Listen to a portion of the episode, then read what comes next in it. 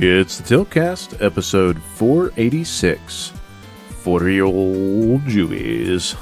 And this week, guys, we talk Age of Empires 4, Dicks, more Final Fantasy 14, pricks, and Darkest Dungeon 2. Stay tuned. wax and chest hairs. put some cock in it. That was horrible. I don't give a fuck. it's the Tiltcast. We're getting ready to show. I'm Nas. I'm Jason. I'm pissy, rusty. and with the three of us, you're going to get about 30 minutes of bullshit. Bullshit. Some games, some news. It is 9.36 on Friday, October 29th. Recording early so that Jason can go trick-or-treating tomorrow. Yay! He's just uh, he's dress uh, he's dressing up as Jason Voorhees. Oh, that Jason. How original. unimaginable. Yeah, unimagin- uh, unimaginable. Well, I mean, he just needs a hockey mask and a, and like, you probably already got the suit for it. I mean, it's just Yes. coveralls, right? Yeah. Yeah. Some fucking gray, you know, some gray ass fucking coveralls and a hockey mask and a fucking kitchen knife, and I know he's got probably two of the three of the uh, three of those things. Or all of those things. Except when you're trick or treating, you probably don't want to have a real machete. Oh yeah, it's not a kitchen knife; it is a machete, isn't it? Yeah. Hmm. Yeah. oh, Myers that's was the that was knife. Myers that had the kitchen knife. Yeah, that's right. He Yeah. he only he only used the highest quality fucking Farberware. I'm telling you. Um, I mean, the kind that doesn't break when you stab something. Are you kidding me? He used Cutco. Yeah, he used Cutco. Fucking fuck you. And- Yeah. I'll have a William Shatner mask. So yeah, well, I don't even have a mask. I still haven't gotten any And- candy. I'm scary honest- without one. the Voorhees thing, total cop out. Just because that's what my son refers to me as all the fucking time. Mm-hmm. Yeah. How does your son know about Jason Voorhees, though? Roblox. Oh. Wait, what? Yeah. There's Roblox versions of lots of things. Wait, what? Yeah. Okay. All right. You know, escape the killer. Yada yada yada. This is what kids of- play? Yeah. All right. That's fucking kids these days. I'll tell you what. I'm fucking like. Gonna rot their goddamn minds. Way cooler shit than I had.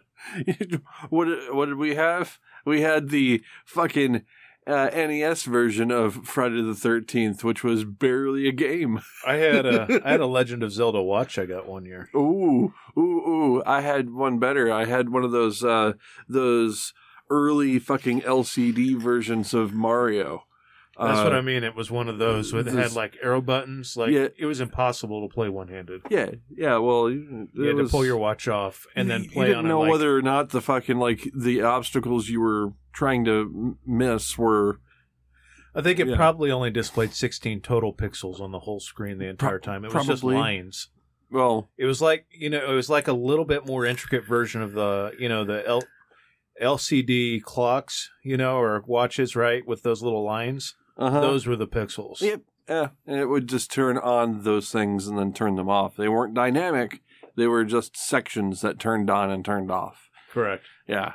Yeah, those I mean, I remember playing football with that, you know, that kind of Please, until my grandfather gifted us with a Sega Game Gear, which I still miss to this day. A Game Gear that would that was pretty highfalutin back in the day. What we had for mobile games was those stupid, like, little handheld uh themed games. Tiger games, that's what they were called. Yes. Tigers. Yeah, Yes. all the Yeah. little tigers. Yeah, It's like a single game. yeah, like the Little Mermaid or Aladdin, or there was like a basic football, or yeah. Like worse than Nintendo. all right, bitch. Oh, Come yeah. on. Well, because they were Come just they were just black and white. The pup, the Screens. pupper is here too. Man, she's ha- she's really happy. She's been she's been lusting after Rusty, and Rusty has not been in a great mood. And now she has finally gotten a chance to uh, stare into his eyes. what? She's smiling. What do you want? what do you want? What It's not want, done because the licking hasn't What even you want, you started yet. shit? She had to make sure he still wasn't mad. Oh, Joe Buffers. I need you to calm all the way the fuck down so that I can concentrate on something other than you for a second. Are you done? Nope. Needs the pets. She's been especially needy today. Oh, is that so? Is Yeah, she's so? only seen Crystal so far this week. Is that so? Oh, you you need you need like human interaction. So it's been a whirlwind of a week. Um, yeah, as I've been so I've been working on a promotion all month. I mean, I'm not going to quite say what it is, but it's a higher level position than what I w- was working.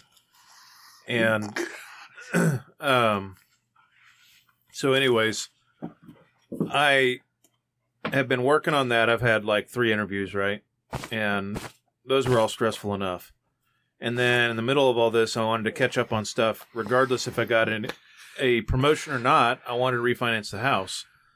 And like get a lower rate because rates are pretty low, get a lower payment, and try to pay off some credit cards at the same time. So messing with that, and then Wednesday, Tuesday, I get the news that I'm getting promoted, I mean, congrats. and then thank you, and then Wednesday I have to come in pretty early to work, and then I find out Wednesday morning before I get to work about nine in the morning because I went to bed kind of early and then woke up. I usually wake up like eight thirty nine anyway because I've been working till late. Not as late as not overnight like Rusty, but late mid. Like I get off at eleven to eleven forty five, sometimes midnight, and get a call. They're sending an appraiser the next day. And I'm like, well, Well, I have no time to do anything to the house. I didn't even think about this step. whoops. Um, then I panicked and I texted Jason's wife and was like, "Help me. Help. Help. Um, I'm willing to pay money if you will help me clean the house." Help. She's like, "Well, me and Jason got a project uh, the next day, so I'm gonna have to come over tonight." I was like, "Okay." She's like, "I'm gonna figure it out." So she figures it out with Jason Yep. and comes over on my lunch break to start cleaning. And mind you, I worked a 13 hour day that day and got off about 30 minutes early. So I got off at like 10:30. And she was here hanging out with Lola and cleaning till 2:30 in the morning. Um Damn. just getting in the nooks and crannies of my kitchen and cleaning floors and vacuuming and trying to not make my house smell like Lola.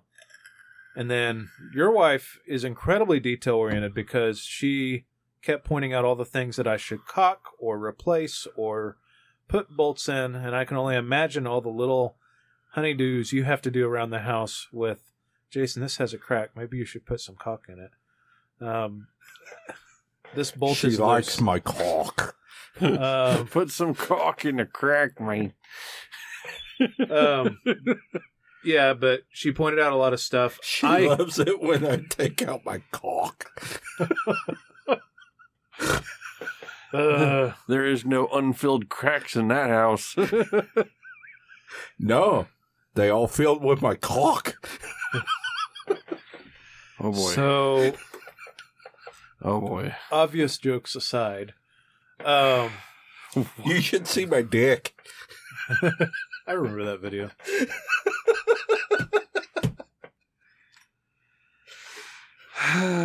Stop me now, or I'm not going to. Well, anyways, she she had a lit a laundry list of a lot of things that I needed to do that I decided I had time for only a few of them. Um, so I started picking up the outside yard, um, which was one thing that I definitely needed to do. Yep. um, and the garage, and then I pulled a door off that Lola had chewed. So if you're in the kitchen, you may have noticed that there was no door in there because I popped the hinges on that bitch and pulled it off so that he wouldn't see the Lola damage. Um, regardless, um, I still ended up cleaning most of the morning on a lot of random shit too, on things that I could take care of that were part of her list of things that finally basically said, "Get out of here, go, go. It's too late."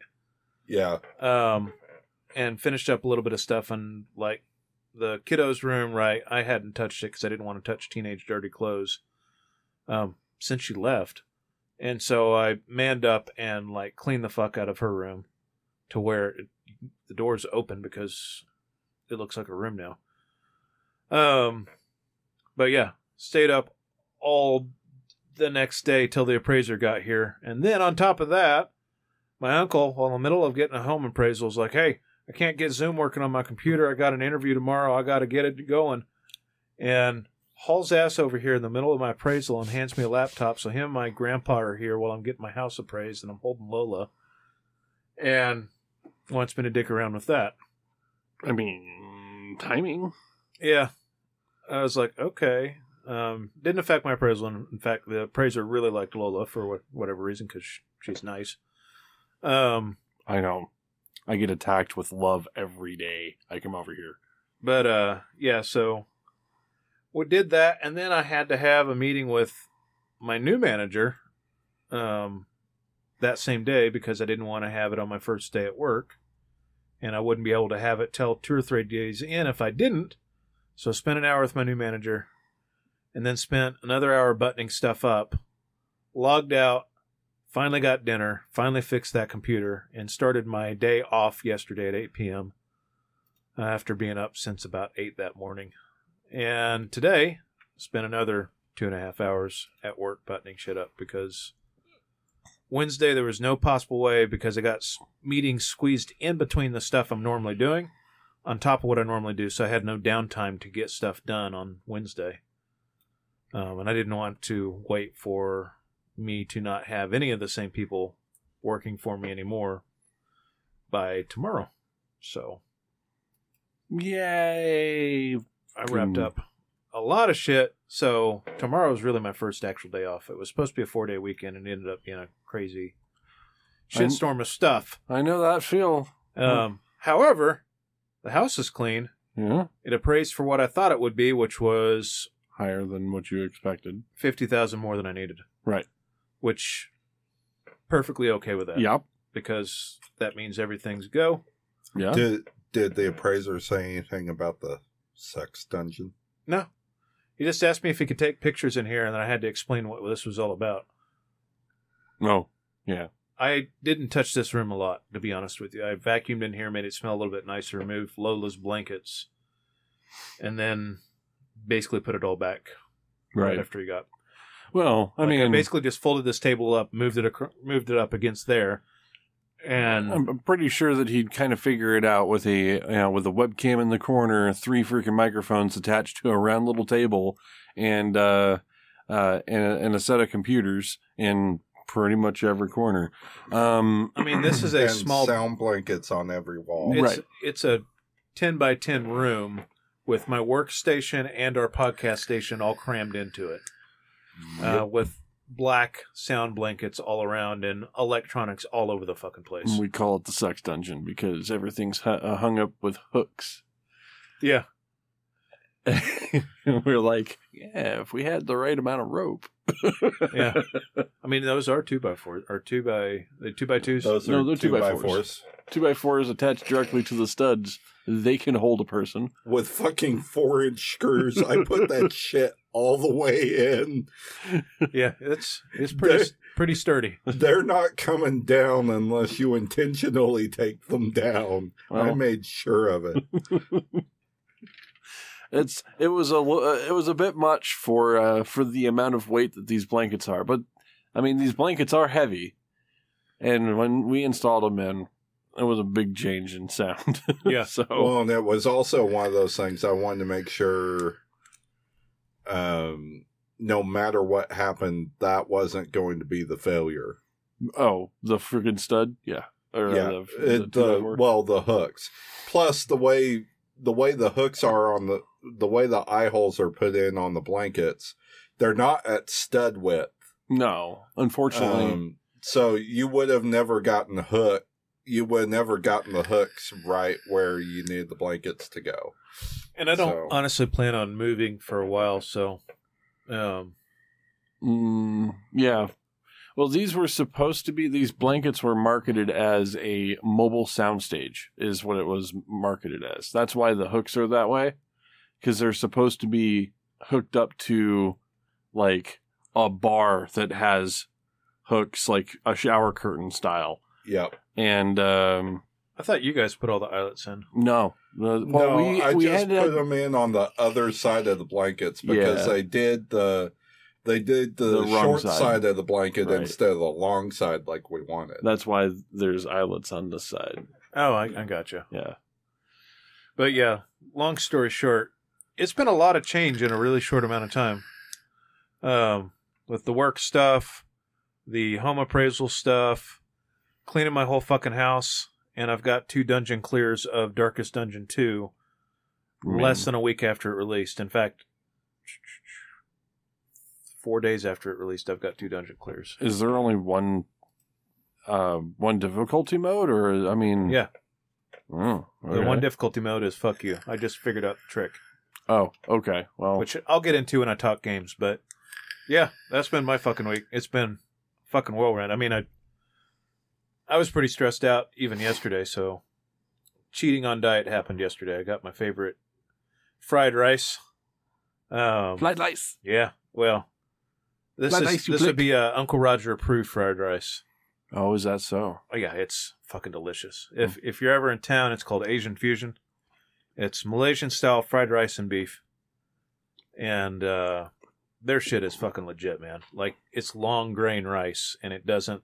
It just never came out of any kind of package. Well, I mean, it came out of a package, but it's not like what's that place by our old job, by your current job that's just like super okay, It's super cheap. Uh, walk walk.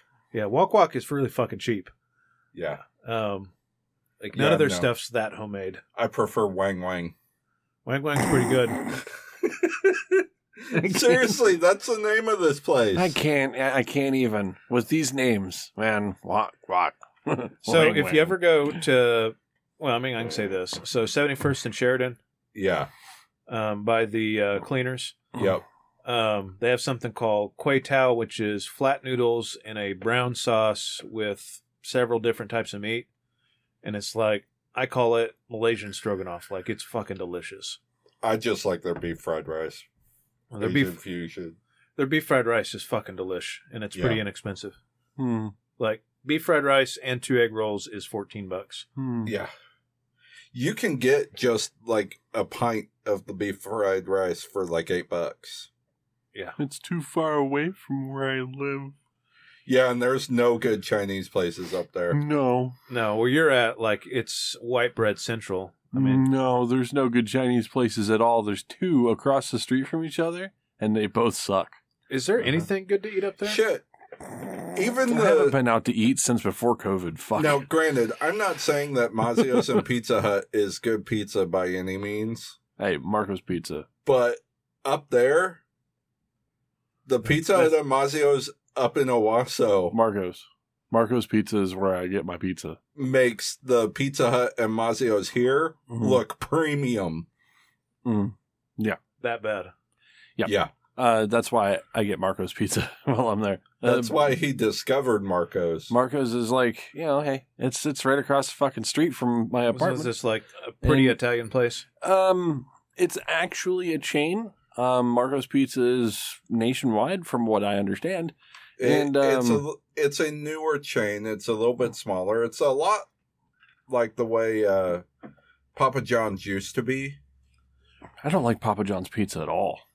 Well, I don't I don't like their crust, but the I don't like their fucking sugar in their sauce. um Yeah, but the uh uh the sauce tastes more like a traditional tomato sauce.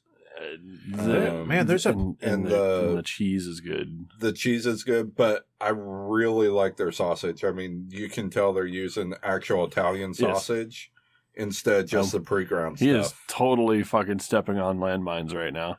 I mean, it's uh, you just you dick- definitely love that sausage. I do. it's just a field of pricks at this point. I I'm a I'm not too much of a insecure man to say that I love sausage. Forty year old fucking juveniles over here. Jesus. Um Forty year old I mean, there there's a reason why the 40 year old version was so successful So because yes. of people like us. I am not getting my fucking chest waxed.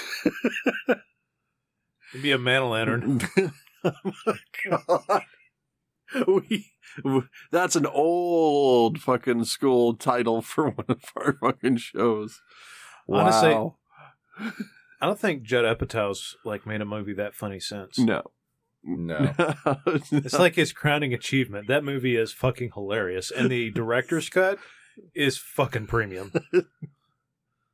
like it's seriously one of like the greatest comedy movies of all time. I know a lot of people like The Hangover, and I think it's all right. Mm. It's a little more s- like Forty Year Old Virgin is slapstick in all the right ways, It, well, I and mean, it doesn't take a lot of cheap shots at stuff. It's just continuously funny. the, the the whole the whole waxing scene from Forty Year Old Virgin was all ad lib.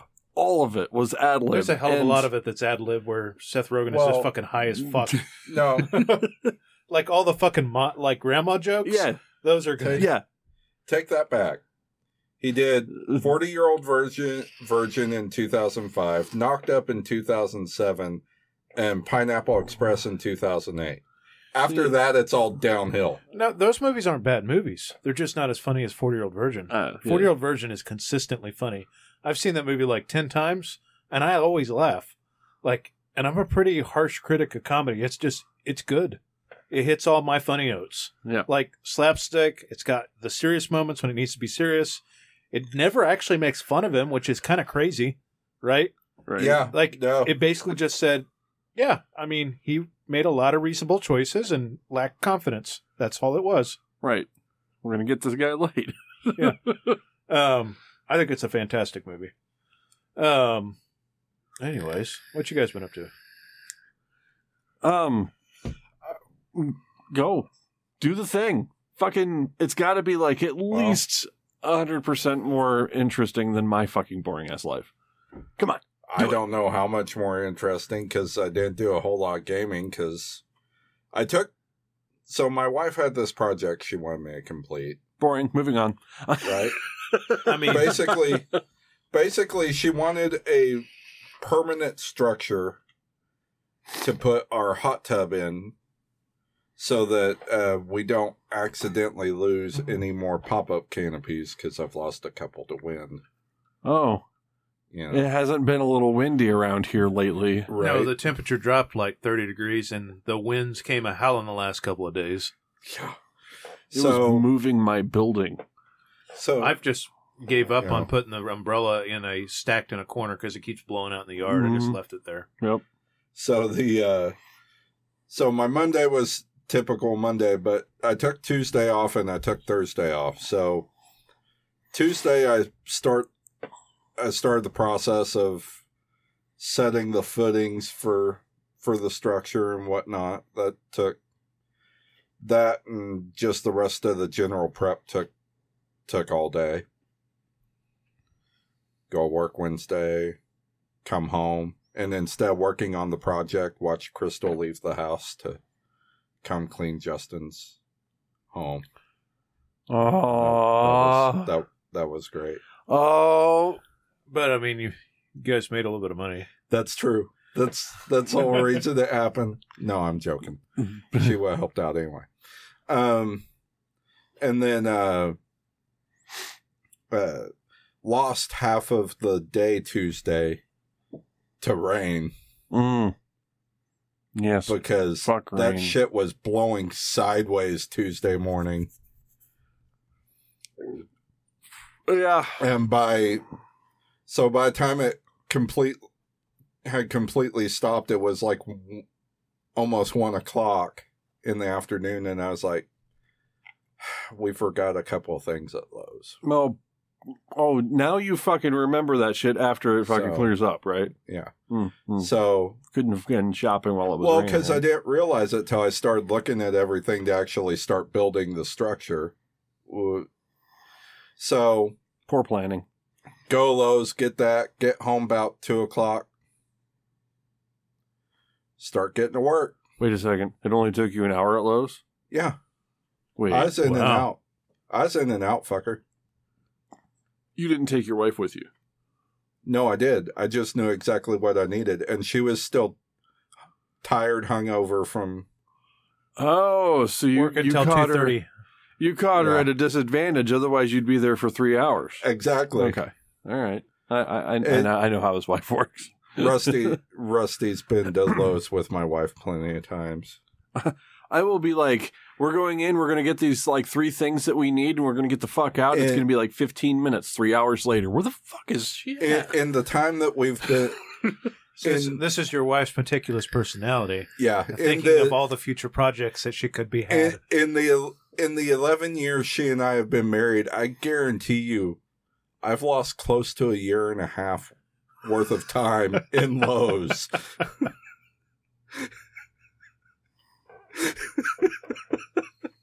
He's not wrong.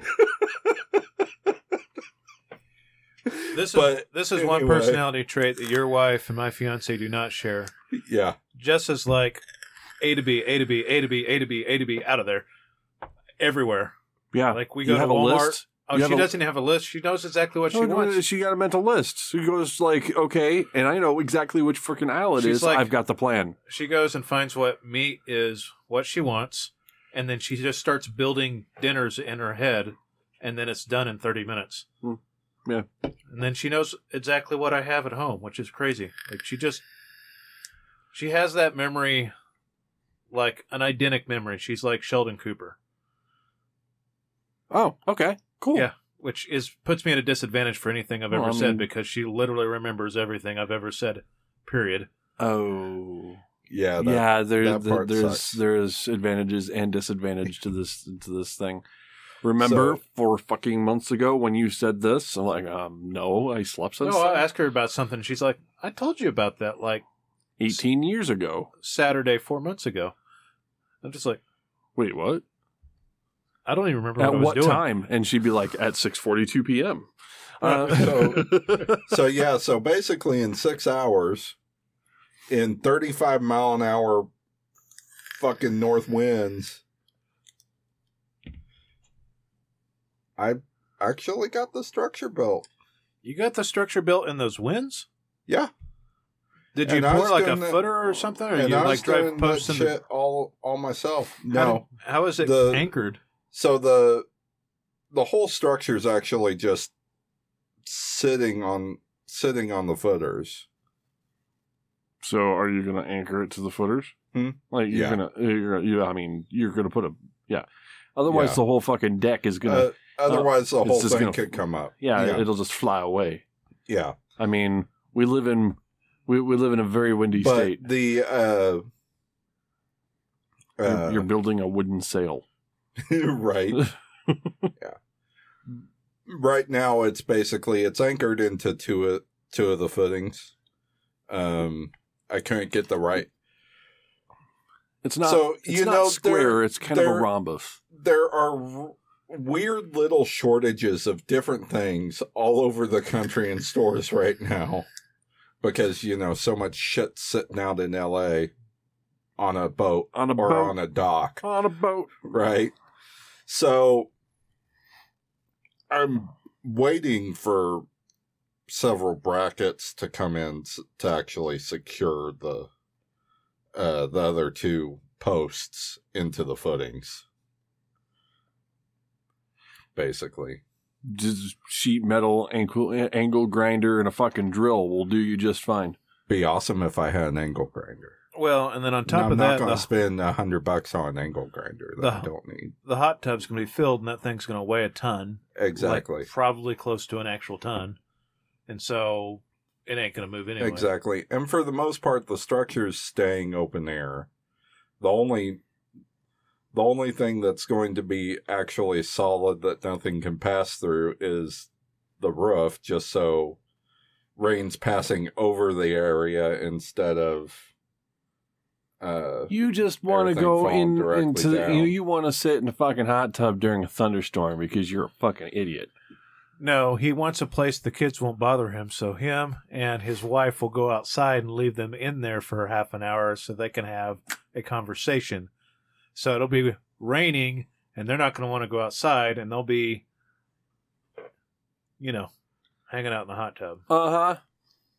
No, actually, the reason for the primary reason for a permanent structure is, and Rusty knows this, our backyard, the entire thing slants from from the back of the house all the way to the back fence line. It all slopes down. Yeah, which was fun when we were actually, you know, emptying out the pool because your neighbor down the, you know, down the way ended up getting kind of partially floated. Yeah, Um, well, which means I mean I was okay with. I didn't like that neighbor anyway, well, you know, but fuck them, I guess. Um, so in order to have anything like the hot tub, you have to you have to flatten out a you have to level off an area. Well, the area I leveled off last year when I was just throwing it up real quick, like I threw it up in like a day, right? Because that's open to the rain and the deluge is off of my roof because I don't have gutters on my roof line. It just slides Has- right off. has just start slowly eroded and washed out all of the leveling that I did, undoing all my work. So primary reason for the structure is to keep that from happening. You should have just gone with like uh slab. Concrete. That don't that that doesn't go away, does it? I don't know. Does that work? Yeah, but logistically, Okay. slab, Yeah. I would have to pour Uh-huh. a six inch slab Or more. Yeah. to keep it from getting washed out.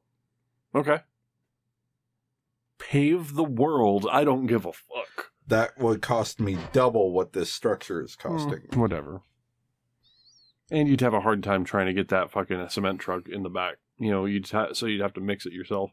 Yeah, basically. Or I'd have to basically wheelbarrow shit from a truck back there to pour and yeah, that's Fuck all that, boys. um plus it'd be nice to be able to use it all winter cuz most of the time we don't really get heavy rain in the winter. Most of the time if we get if we get uh fucking any hot tub in the winter time. Seriously. yeah, most of the time if we get moisture falling it's usually like drizzles and whatnot, right?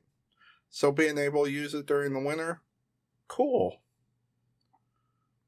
I'm sorry. And- I'm just I'm mentally I have a mental image of icicle tits, and I have no idea why that happened. But uh, I that's what happens from me being in the north, like this, that kind of thing.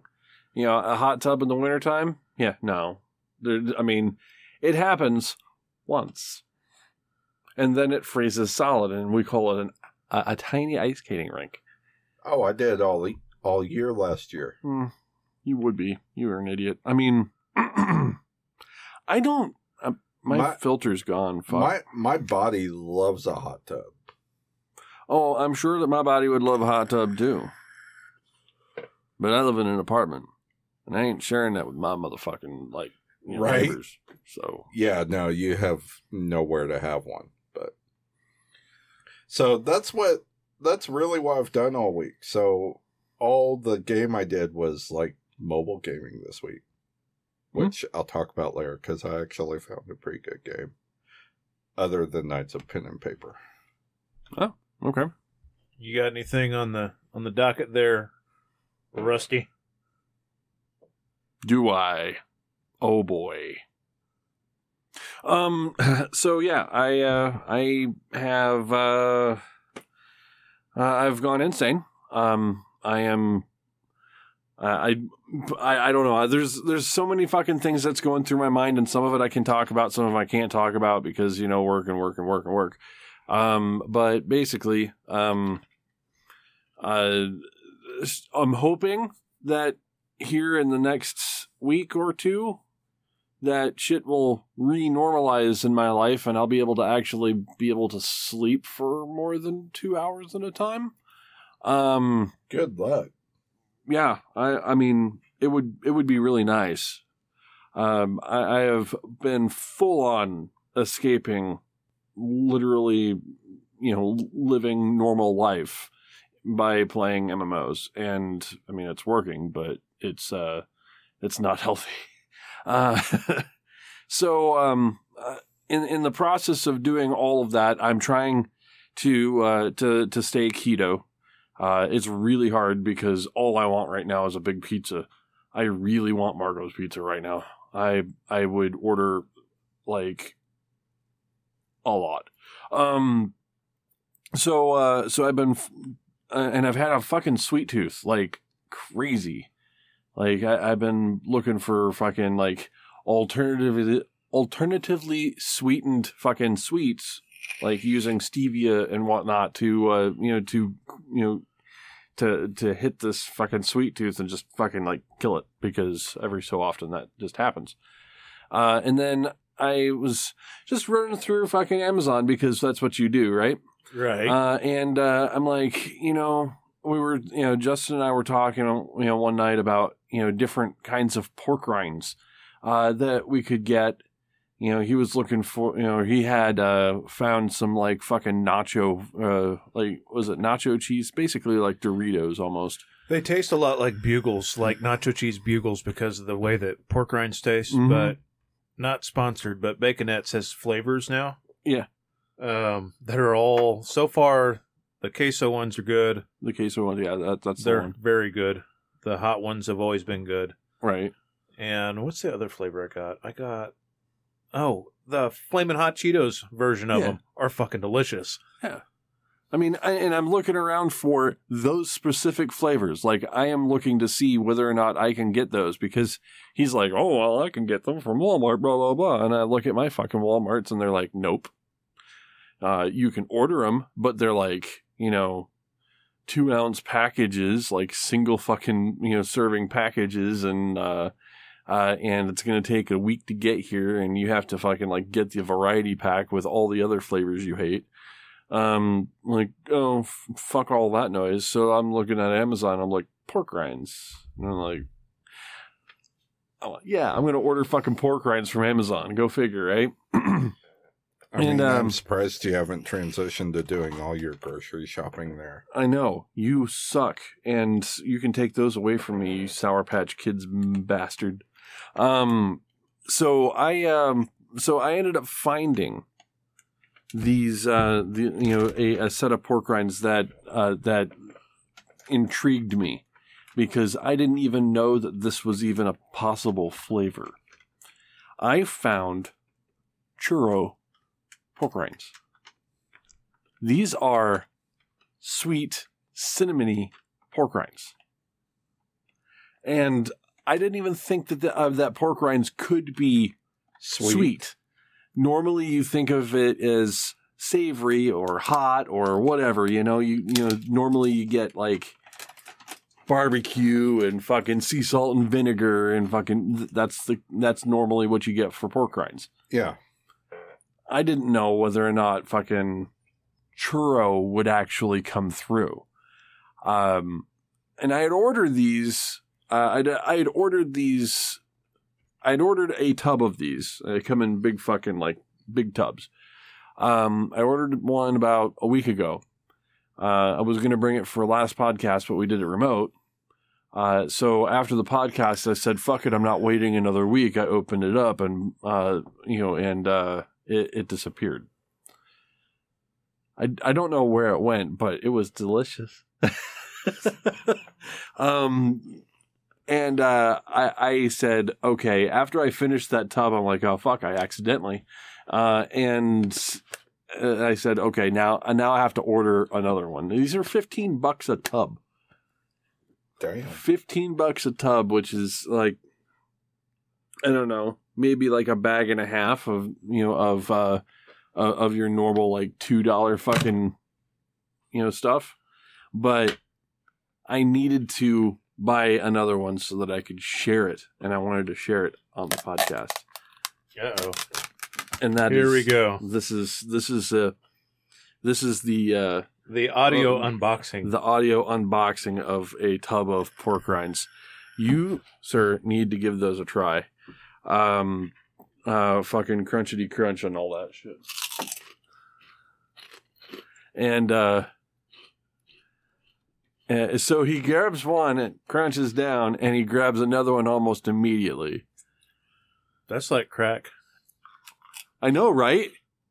That's like that that that is not what you expect from a pork rind. Not even a little bit. I mean, normally pork rinds have kind of like a a, a, a bitter aftertaste. Like, Oh damn, that doesn't even taste like a pork rind. no, it doesn't. Like I feel more like I'm eating a cinnamon rice cake. That's pretty much what it tastes like. It's kind of a cinnamon rice cake. It's um, Oh damn, that's good. I know, and uh, so these are pork rinds that are cooked in coconut oil, uh, and seasoned with cinnamon and monk fruit extract. That would explain why they're a little lighter. Right, the the coconut oil. Uh huh. Yeah. They're um I mean, they smell good. They smell just like a churro. Uh they they taste fantastic and yeah. Uh well worth the $15 per tub. I actually can't believe that's not rice or bread. that I mean, it says pork rinds. Like I mean, That's damn good. For uh for a keto snack, I think I found a winner. I mean, it will definitely help you with your sweet tooth. Yeah, because it's. I mean, it's only. It's not overly sweet. It's just. You know, it's just barely there, right? You normally a churro is like basically covered in sugar, like it's it's one of those things. It's it's basically a Mexican donut, right? Yeah, these are good. These are really good. So so he's gonna take a picture of the label now so that he can go find it. Fifteen dollars a tub, but worth every fucking penny. Damn. That's fucking delicious. So uh, that that that's my uh, my product sponsorship. You know, we're not sponsored. Grab another one. Um, but this is if you're if you're wondering what the uh, the product name is, if you're looking on Amazon for 'em right now, it's Old Uncle Porter uh, Porkers. Old Uncle Porkers, artisanal coconut oil fried pork crisps in the churro flavor. They have a bunch of different flavors. This is the like their dessert flavor. I decided I'd give them a try just to see, but um, they have like four or five different flavors. Um, Shit, you found a winner, sir. yeah, Winner, winner, chicken dinner. God damn. and when I told you these things are fucking amazing, I was not wrong. They're and you know now Justin you know keeps why. diving into that bucket like it's a bucket of Pringles. Now you know why that one disappeared so fast. they were That's insane how good that is. No carbs. no carbs because it's all you know sweetened with monk fruit, and that is uh you know that is a uh, keto approved freaking sweetener. And as we know, monk fruit actually, of all of them, tastes the most like real sugar. Well, it's it's it's got it's got its own flavor, but yeah, it, I mean, it, you know, if you When- apply it like you- this, it yeah. doesn't. Uh, you don't know the difference. Um. Yeah. I mean, that tastes just like regular cinnamon and sugar on. I'm gonna. I I know we're not sponsored. I'm gonna post this on our Twitter. yeah. So, uh, so that is uh that is a thing that I found and is now uh now a staple. Um, I that is that fills the uh uh the keto requirement while still being sweet enough to be a sweet tooth killer. That is so fucking delicious. so yeah. Who would have thought fucking churro pork rinds? Um so I've been finding all kinds of shit. Like I've been, you know, uh I've been basically window shopping on fucking Amazon for uh, for a lot of shit.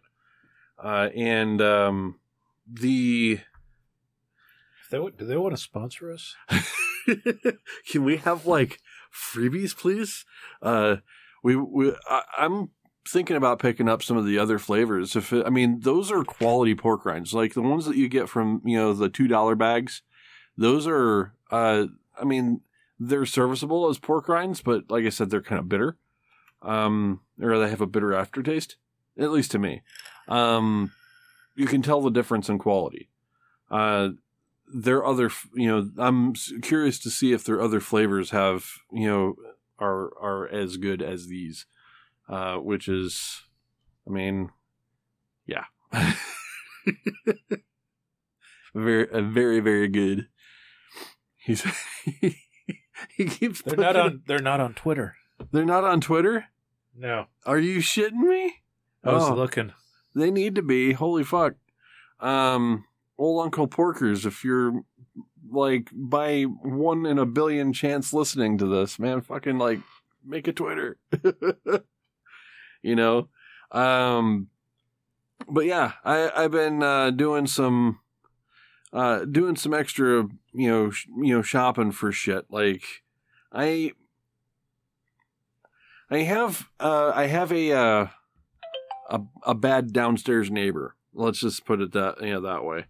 Uh, my downstairs neighbor, uh, she can she can go fuck herself. Um, I don't care if she listens or not. Uh, she can go fuck herself. She's she's the kind of downstairs neighbor that if I walk through the house wrong, she will pull out a fucking broom and hit the fucking ceiling so that it makes sound in my floor.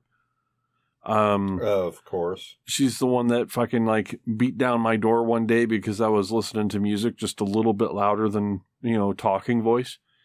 Uh, and um, I've uh, I, I basically have to tiptoe around my fucking apartment around you know you know, and I live at night because I mean that that's just the way that shit works out. Uh, I stay on my night shift even if uh, even on my days off. Uh, so I basically try to stay as quiet as fucking possible in my house, and it's driving me kind of fucking insane. Um, Yeah. You know, I don't have big speakers. I have Bose companion speakers, and they're not like they're not. They're, I mean, they're like a hundred bucks, you know, for a speaker set.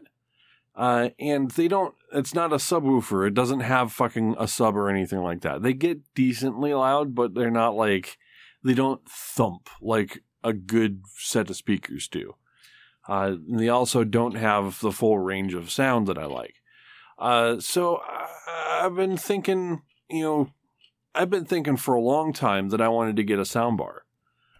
Uh, and uh, there was, you know, something that popped up in my uh, uh, in my feed because it was in collaboration with Final Fantasy XIV. Is the reason why it popped up, but um, the uh, uh, the there's a Panasonic Sound Slayer gaming soundbar, which was Sound Slayer. Sound Slayer, uh, that was designed, you know, in collaboration with the Final Fantasy XIV, you know, sound team, uh, and uh, it's basically just a, a, a little like it's an 18 inch wide sound bar for a computer that is you know supposed to have full you know a f- decent range of sound like better than most computer speakers Yeah. uh, and it's got like a little miniature subwoofer in it, and it's got different you know sound stages for different things. Like you can change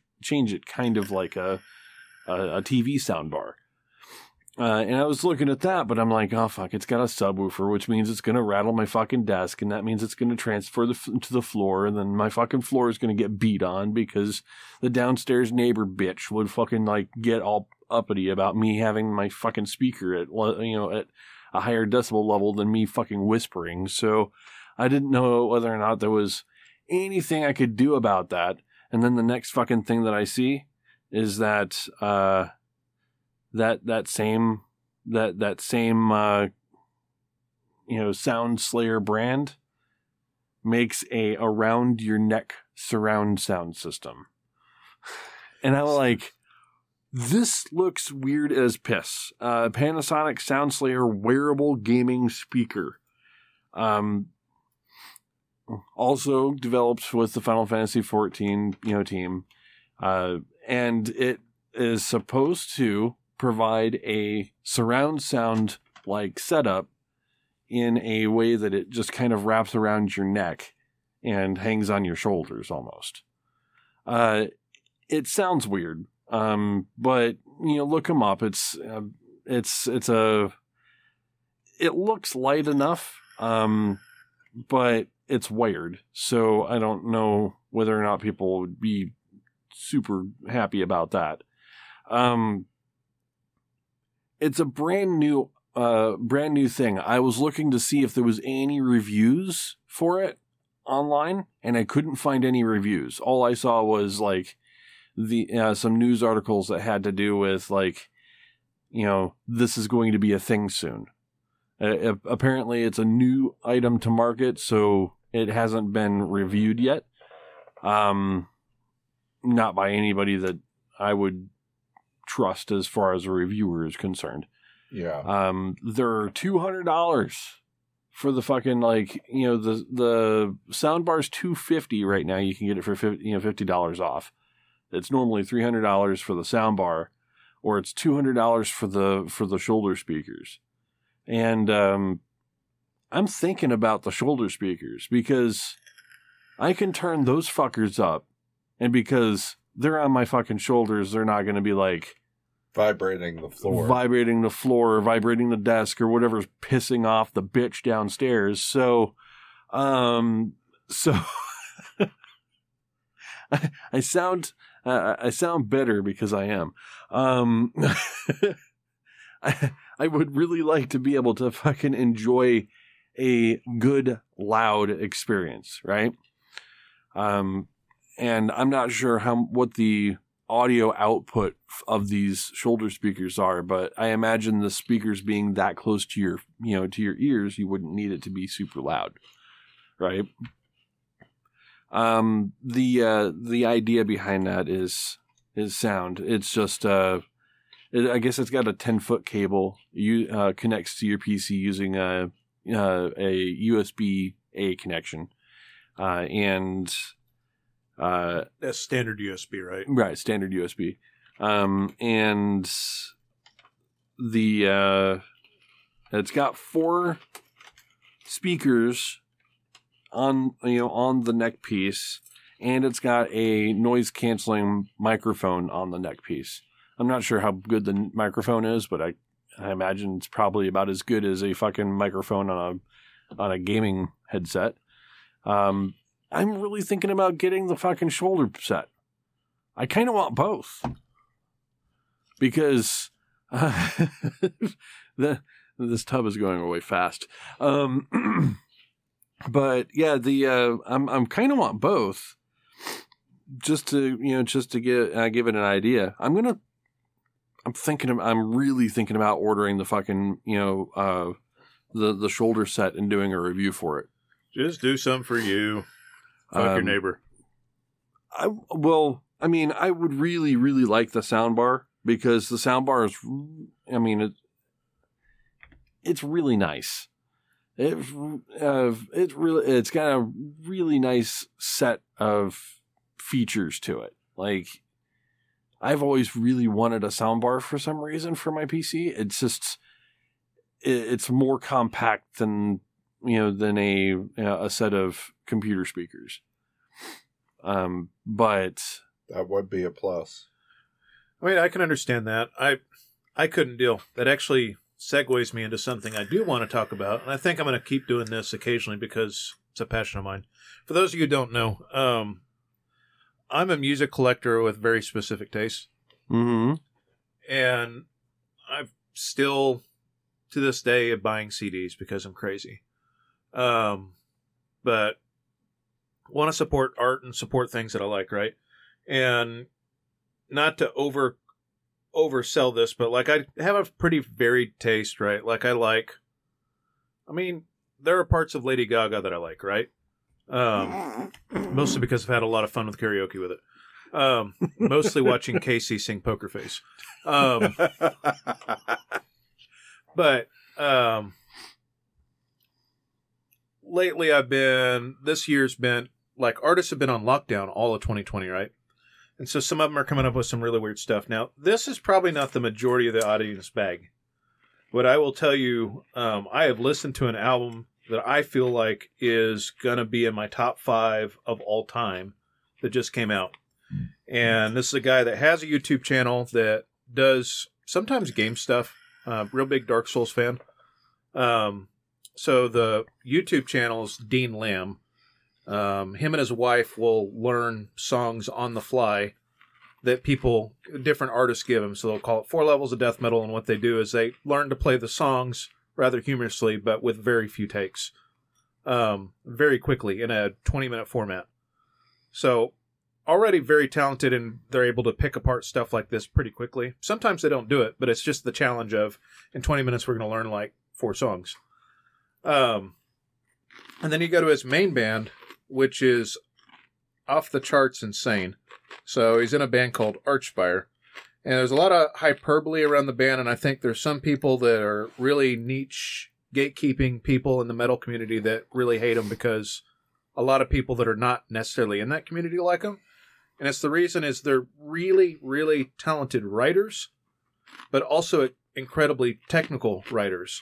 So they write really catchy stuff at a really, really ridiculous gait. Um, like stuff that you normally only hear in techno. So between 200 and 400 BPM, um, which is already really fast. Um, they just released an album today that I've already listened to 10 times. Jesus. Um, can't stop listening to it. And they've had singles out. Um, if you are into really heavy stuff, um, there's literally nothing else like it. There's going to be some people that are on the fringes that'll say stuff like, um, that are Obscura or Necrophagist fans that are like kind of benchmarks for the genre, and those are good. Um, there's a band called Rivers of Nihil that people like a lot. They're good too. None of these guys are that creative though. Um, that's Heresy. Necrophagist, uh, neoclassical metal band that wrote a lot of stuff that's really inspired by a, a lot of classical music, and they draw a lot of influence from that. But these guys have something about hooks, like earworms. Like a lot of these songs, the singles they released were stuck in my head at night because my ADD brain likes to think about different parts of songs. I really don't listen to words in songs. Words almost never catch me unless it's Death Cab for Cutie. I really like the lyricist for that stuff. Yeah, that'd be it. Um, but yeah, that's uh, it's pretty intense. You're talking about the bass pissing off your neighbor. Mm-hmm. I was thinking about my uh, sub and me cranking that up today and possibly pissing off the neighbors down the street. But but I don't fucking care. It's my house. Nobody says anything. So, I I mean, Started say I heard you playing Vikings from the driveway. oh I'm- no, that wasn't Vikings. That was probably one of the many different songs.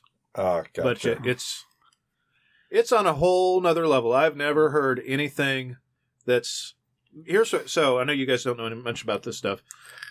A lot of technical, really heavy technical music gets stuck in what I call wankery. It's they write stuff that's hard to be hard. just because. Yeah, like we're really talented. Let's write this really difficult riff or rhythm section or change time seven times, right? But doesn't have good transition, doesn't have a good melodic hook, or it's like a band called Infinite Annihilator, which occasionally has a hook, but they write like 30 riffs a song at a blistering speed, and none of them are memorable. So it's like Yeah. fucking System of a Down almost. Um, Yeah, and it's at a different level than that. I mean, I'll show you something later, but it's off the charts insane. Um, and like I said, traditional song structures on purpose, watching a lot of interviews with these guys. Yeah, we wrote a lot of hooks in this because we wanted people to get, get latch onto stuff. Yeah, it's pretty hard to play. Um, but we wrote what we wanted to listen to more than just what was difficult. right. And then on top of that, it is it's incre- like if you start breaking it down in your head, it's like I can see what they did. They just took this hook and they added something to the hook, and they continue to add stuff to the hook. It's the only band I've heard that does the bass and the vocals are as hard as literally everything else. Like it's just ridiculous. But anyways, long story. I digress. Like I'm not going to do a long feature on stuff like this, but occasionally I hear something and I'm just like, I haven't heard anything like this in ever. It reminds me of think moments like this that I had was Astro Creep 2000 when I was a kid, Mm-hmm. and that being a landmark album for me um, Mhm. of stuff that still listen to today. I really love that album a lot. I was I actually had a neighbor blasting that on a, on my way out the door. I was listening. Uh, they were listening to that. That I'm album like- still holds up. Wow. Yeah. I That mean, album- White Zombie, that's a really, really fucking good 90s album, just like Superunknown by Soundgarden. Mhm. Um, those are like fucking banger albums. Like, there's not bad tracks on those albums. But those are like the albums that I remember. I'm just like, fuck. Those were like genre defining, like Soundgarden basically being a 70, a heavy 70s rock band with a 70s rock vocalist who basically sounds like fucking um, Led Zeppelin, right? Um, can't Robert Mhm. Plant. Mhm. Um, right. Names. Um, names. Uh, yeah. right. world will never be the same. I mean, we lost Chris Cornell, but um, and that's how much my music taste varied. Like I really like Soundgarden. Mhm. I also really like fucking blast beats that are catchy. So, in in the, in the world of like really heavy shit, there is literally nothing out there even close to this. Not not talking about there are people that are more talented, but there are not four people that gel together this way in a in a heavy genre that write hooks that are just ridiculous. Like it's just all earworm shit. And again, this work this week being a week worth of stuff, I beat Darkest Dungeon for crying out loud. I picked up the new Archspire. I got a promotion at my job, and my house is about to be refinanced. Like there's just so much going on right now in my head. Like mm-hmm. it's an interesting week. Which brings me to games. Games. So I can go back and forth because I know you want to. You're right before you're about to jump into some pretty big changes with stuff, right? You're Mhm. about to jump into an expansion of Final Fantasy Online, Mhm. and you're about to jump into a certain beta. Mm-hmm. Um, Darkest Dungeon Two is good, 100% playable. Sweet. Does almost, almost doesn't feel like early access. Almost. Almost needs controller support. Okay. and a few of the barks if you've played darkest dungeon you know that there's little like um word splashes that come from the characters on the screen right as they're saying things as status effects happen to them Mhm. the disease status effects all have the tagline for the disease and don't say anything Ah, so some development stuff. but they're adding more biomes um which is a thing it is very much a roguelike but it plays better than the last darkest dungeon the, for the first darkest dungeon while cool as shit i never beat um it's because it's a it's kind of a slog at certain points this is a much quicker game um so you basically had to build up a dream team in the original darkest dungeon and figure out who you wanted to save and who you wanted to fire there's no firing inn Darkest Dungeon 2. You lose people and you replace them at the next in. Um, it's going to take you a while. So the currency in this is hope. Every time you do a run, no matter what happens in the run, you earn hope. And hope gives you item unlocks, so the different items you pick up along the way, character unlocks, um, and then there's another mechanic for getting character abilities. Every character can level up an individual ability once through the entire run. The idea with this game is to spend your money, your currency, all the time. Um, there'll be times you want to save it, but you've got like three different currencies. I can't remember them all. One's gold, one's like a type of relic, and one's something else, right? And so you spend that stuff as you see fit because it doesn't help you if you're throwing shit away uh, because you have too many items in your cart. Another way that it differs is Darkest Dungeon was a dungeon. You went under the manor and worked your way through the dungeon to get to the end of the dungeon, right? To get to the last boss. Mm-hmm. You're running to the evil on a path. And when you get when you get to the end of the path, you're at the mountain and that's where the evil lives and you got to defeat the evil. Now I won't say what to do with that cuz I want you to experience it for yourself. It's pretty cool. But um it starts off the run, you're in this cart you go up to a cart, you sign the deed for your expedition. You go pick up your four characters. The original four, the there's no priest to my to my knowledge so far, or I, I can't. Vestal is that what it was, Jason? Yeah. I, I haven't ran into a Vestal yet. I've unlocked a decent amount of the characters, but you start off with the Plague Doctor, the Highwayman, the Man at Arms, and the Grave Robber, and those are your starting classes. Okay. You can arrange them in any order. It's just like the last game, right? You arrange them on a grid of four spaces, and they have different abilities based on where they're at on that grid. Um, the difference is, is some of the abilities those characters had before work differently. Um, the Plague Doctor is your big de-stressor slash healer. So in the first game, he was kind of a shit healer. Uh, and maybe I never got far enough in it to real, to realize his true potential. But in this game, if your character's below 50% health, he does decent healing.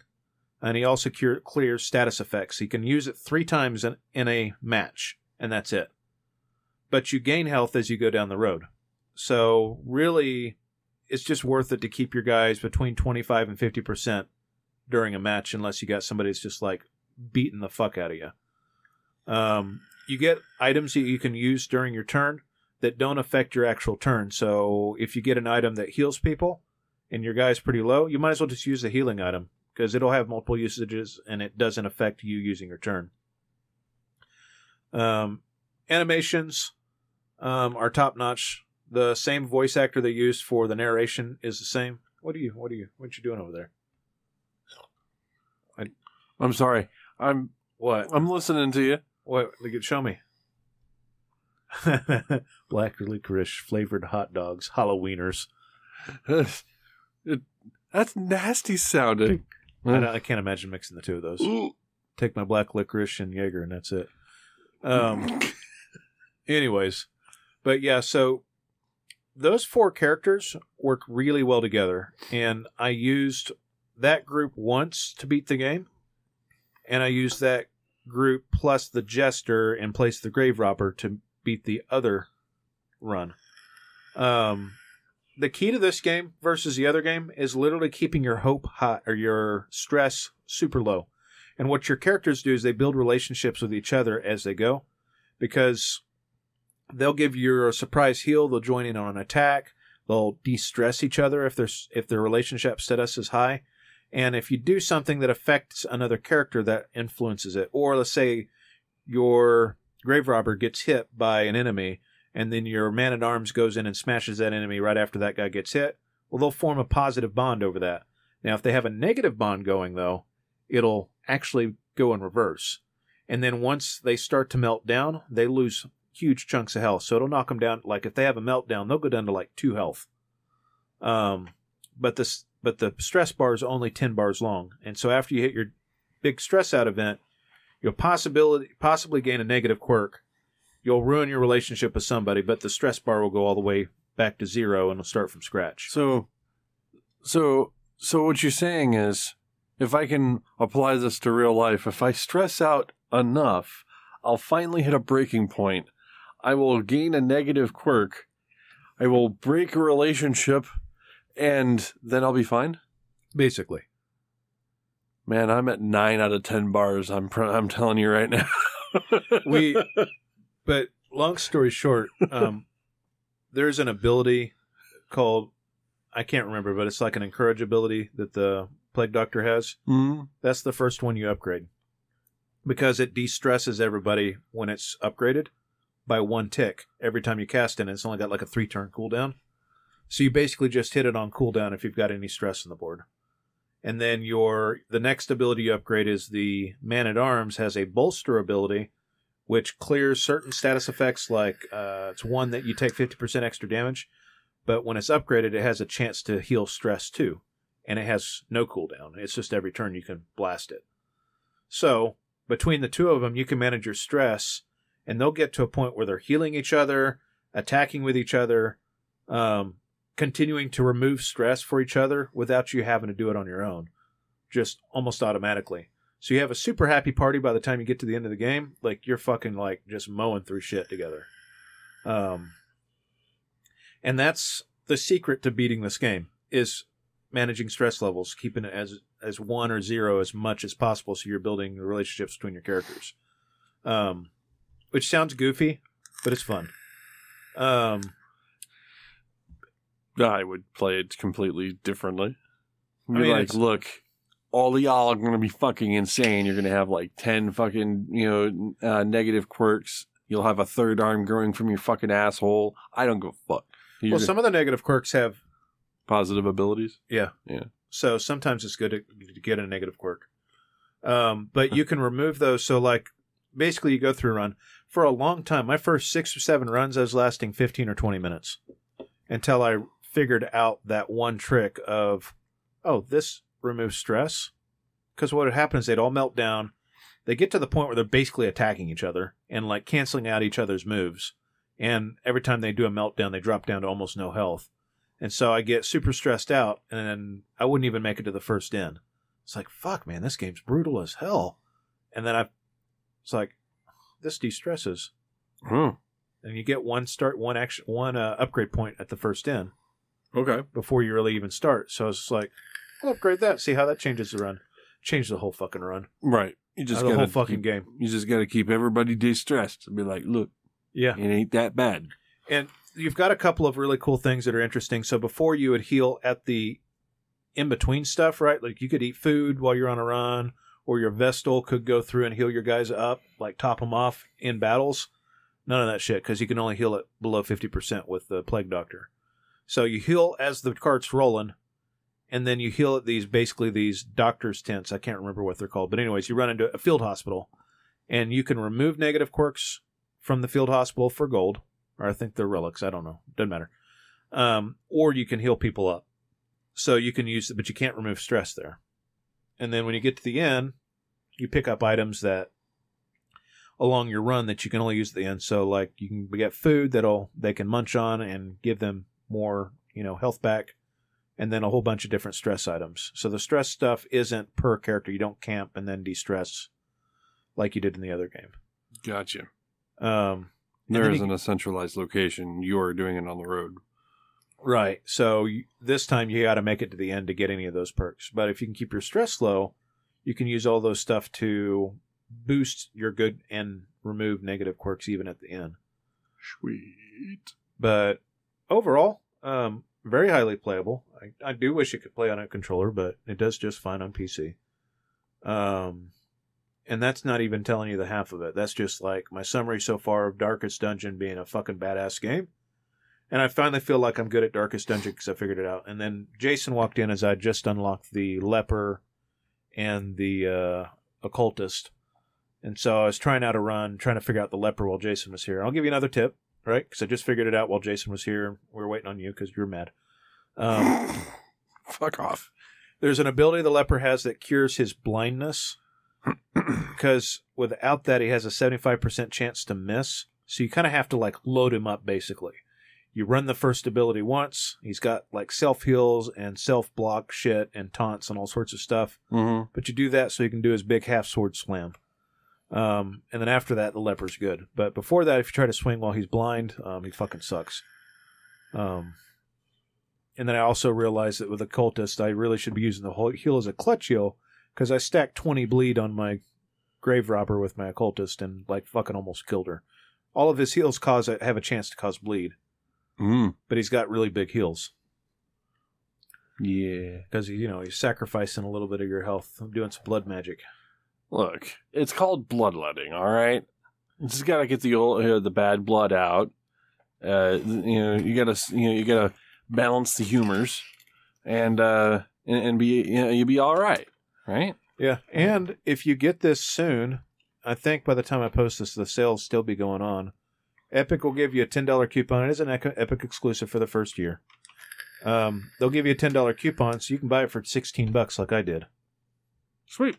So, Rusty, what's uh, new in Final Fantasy? What's what's new on your horizons? Fuck me, dude. Uh, so Final Fantasy's been kind of a is this is kind of the lame duck period in between. Uh, we're getting information trickling out uh, uh, about the uh, you know about the new expansion you know coming, uh, which is coming on the nineteenth. Well, the early access for it is the nineteenth, basically its release. Um, uh, if you pre-ordered it, you you get access to it on the nineteenth, uh, which I have. Um, so it's pretty much um, uh, right now. It's just like preparing for the expansion, just finishing up some of the shit that you you know that you want to get done, uh, and you know just prepare for the expansion. I'm just clearing out a bunch of quests that I've got, clearing out my inventory, selling a bunch of shit uh, that I'm not going to need in, uh, in the next expansion. Is just, getting ready.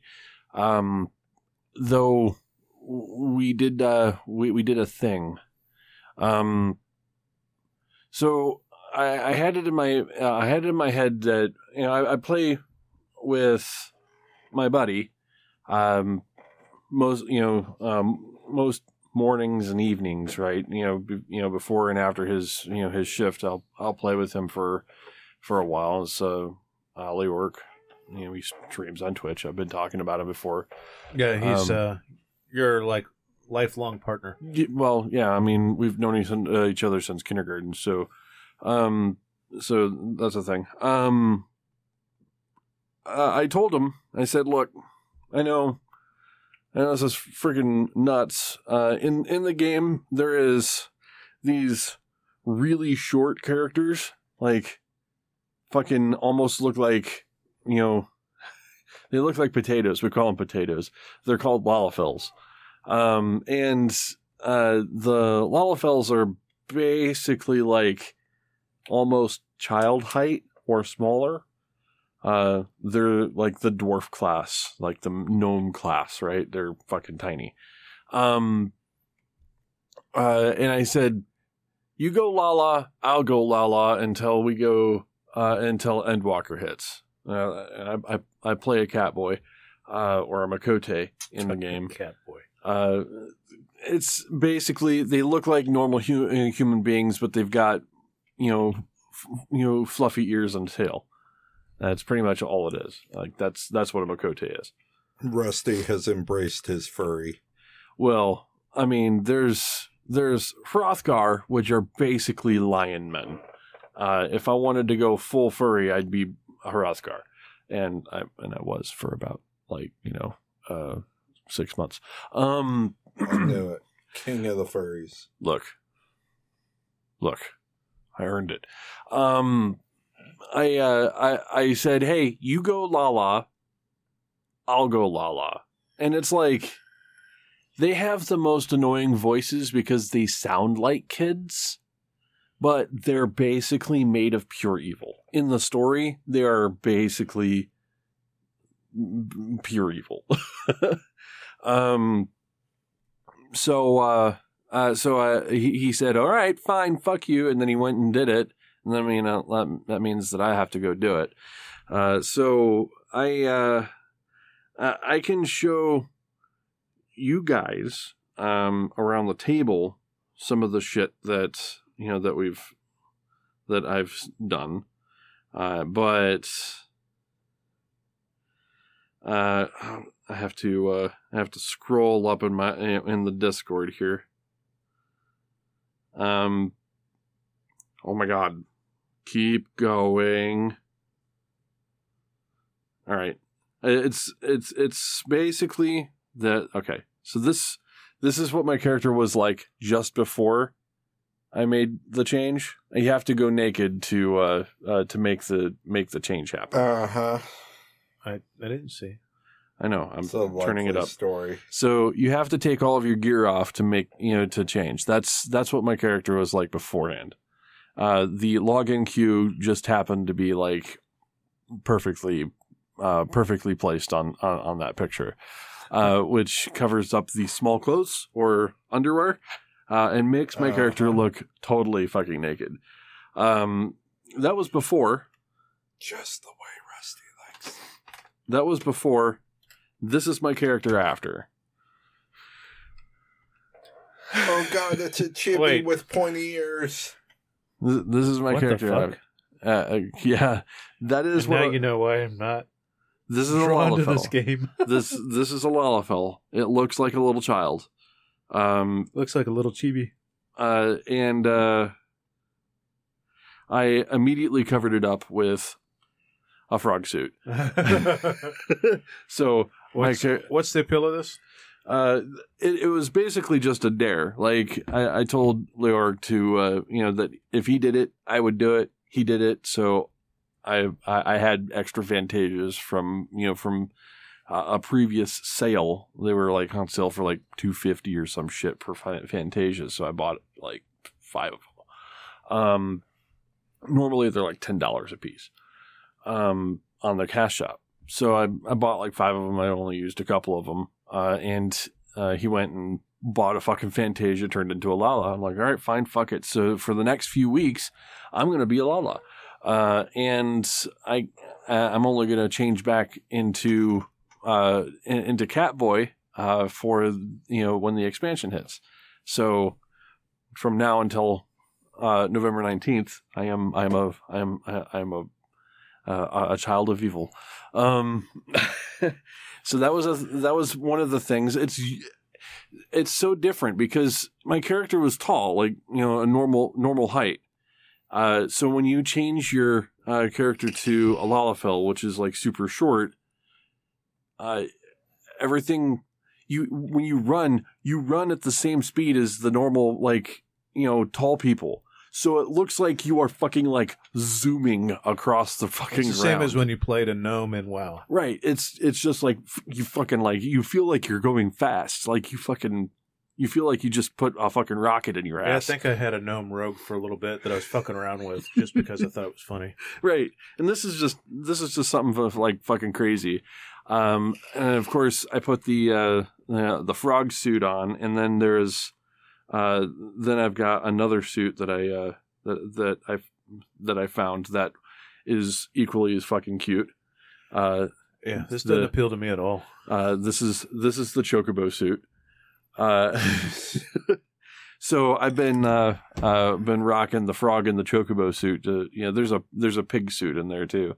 Um, I haven't I haven't bought the pig suit yet, but I think I will. Um, but yeah, it's just uh just odd little fun. You got to make a, make a little bit of fun in the kind of the downtime in between, um, you know, content. And really, there isn't a whole lot of wait there's only a couple weeks left of waiting for Endwalker. Endwalker looks phenomenal so far. Um, there is a lot of hype going on in the Final Fantasy community for Endwalker. Um, the the new classes or the new jobs in you know in the game, uh, Sage and Reaper look fantastic. The changes to the current classes are very well received, including Summoner.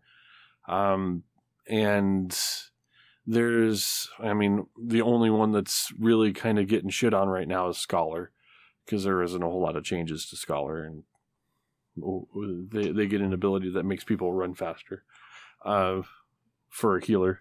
Um, that's not super great but people people are memeing on it. Um, but the uh, the biggest appeal for me is of course the story. I play that game for the story. Um, and this is the culmination of eight years worth of storytelling uh, in one expansion. Um, this is the, the the the final chapter of the first book, and they've already said in in in an interview that the game is not only going to continue, it is uh, Square Enix's biggest moneymaker over all Final Fantasies. It is their biggest moneymaker, and that they're going to continue to uh, to develop for this game. Uh, they have a ten year plan, and they're going to quote spare no expense. So that means that there's going to be uh, a, a lot more content for this game coming, you know, coming in the future, and that is that's only good. Like there's Well, with all the WoW players, I think it's probably getting to be close to the most popular MMO. Well, it's always kind of been in the second place. It's probably Uh, closer to first place right now. It's evening out to the point where uh, it it has kind of traded blows with uh, World of Warcraft over the last couple months uh, for first uh, for first spot um, for active users. Um, not necessarily subscribers because WoW reports subscribers as like historical subscribers, uh, but um, you know Final Fantasy has uh, you know just you know recently put out there that they had 24 million, uh, which is pretty fucking That's a- crazy. That's a pretty big number. Yeah, that's pretty fucking crazy for uh, for a game that runs a monthly subscription. So that's pretty good. Um, and I can only see more success coming from them. Um, so yeah, that's, there's uh, there's a bunch of stuff that's happening right now in uh, in in Final Fantasy that's just basically uh, you know, housekeeping up until Endwalker's release. Once Endwalker's release, you're going to hear a lot of it from me, um, because I'm going to jump right into the new Sage class. I'm going to be able to, uh, you know, I'm going to try to power through as much of it as I possibly can in the first day or two, uh, and then we'll, re- you know, have a recording that, you know, that weekend. So I'll be able to tell you at least my first impressions. Um, but before that happens, um, in the meantime, uh, Lost Ark will be doing a uh, a closed beta, and of course, it's already been you know known, and I've already said here that I have bought into Lost Ark. Um, I Hope it's worth it. yeah, well, I mean, I I really do too because I spent a hundred bucks on it. Um, I bought their platinum pack and I said, "Fuck it, I'm I'm you know I'm going to play this game." Um, in the platinum pack or pretty much any of the pre-order packs, um, you can uh, you can get you know access to their closed beta. Um, the closed beta is not under NDA. Um, people can stream it, uh, and uh, I'm going to be reporting on that as soon as it you know uh, as soon as that becomes a thing. I'll have about a day or two to play the closed beta, and I will have first impressions after November 4th, which will be next week's episode. Um, that is, you know, that is a MMO that's been kind of on the radar for a while. Um, it's been, uh, it's been talked about for a couple, uh, couple years. It's a Korean MMO that's being brought over to the West, and now you know, the details that Amazon has uh, has provided for the the Western release is the um, most of the content, the most of the quality of life content that happened in Korea is being applied to the very first version of the uh, of the North American release. So it's going to have a lot of like the streamlined starts and um, the the quest lines going to be you know uh, it's it, all of the quests and all of the content that you know that they've well not all of the content but most of the content that they've got available in korea is going to be available to us. Uh, they're keeping i think one expansion back uh, so that they have content to provide later i think. Um, and then eventually the releases will coincide. It takes a lot to westernize um, you know that game because there's a lot of questionable uh, cash shop practices on the Korean side and the Russian side. Uh, like for instance, paying real, you know, uh, paying a currency bought with real world money that will allow you to get extra loot from raids. Um, that wouldn't fly in the U.S. Uh, it wouldn't fly in you know like the North America and European you know sections of the world. Say yeah.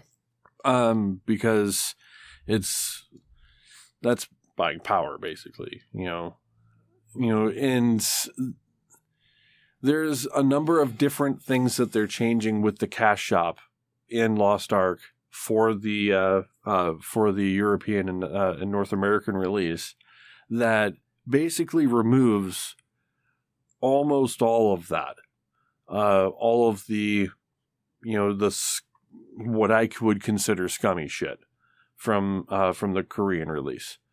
Uh, so it's you know anything that's available in the cash shop should be available to be you know earnable in game in some way, shape, or form. Uh, and you're going to be able to trade gold with people who buy the real world currency. So you can, you know, there is a currency exchange in the game so that if you want to buy the real world currency from people with earnable gold in the game, you can do that so that you could uh, buy the stuff in the cash shop. Um, it's not a perfect solution. Of course, you know, there are games out there that use that kind of thing where you trade real world money for in game currency. Um, WoW tokens come to mind, uh, and it's not a, you know, not ideal um, but it still pr- uh, provides an option for people who do not want to, you know, open up their wa- uh, wallet for this stuff. I'll give it a shot once it's in regular release. I mean, it's Um, going to be free to play, so you can, you know, you that's can pick what I plan on doing. Um, I'm not going to be as crazy as Rusty. I'm interested, but I'm not paying hundred dollars. Well, I mean, I don't. I wouldn't recommend anybody to buy a hundred. You know, buy the hundred dollar pack. I mean, I did because I'm fucking nuts. Um, and uh, there is a there's a there's a couple bonuses to it. I wouldn't even I wouldn't even consider it being like worth a hundred dollars worth of uh of that thing, but I basically just kind of wanted to lock it in. At the time I purchased it, I didn't know exactly when the date was going to be released. Uh, and I wanted to have access to the you know the beta, which I thought was going to be months ago, um, but they had delayed it and delayed it and delayed it, which is fine. I don't care if they delay it, as long as it comes through, you know, comes out and it doesn't break people's fucking video cards. Fucking looking at you, New World. Um, but uh, yeah, um, if you are interested in a isometric style MMO, which it does, it is not an ARPG, it is an MMO. Um, give you know give New World a look, and you can give it a try when it comes out. Uh, it comes out early next year.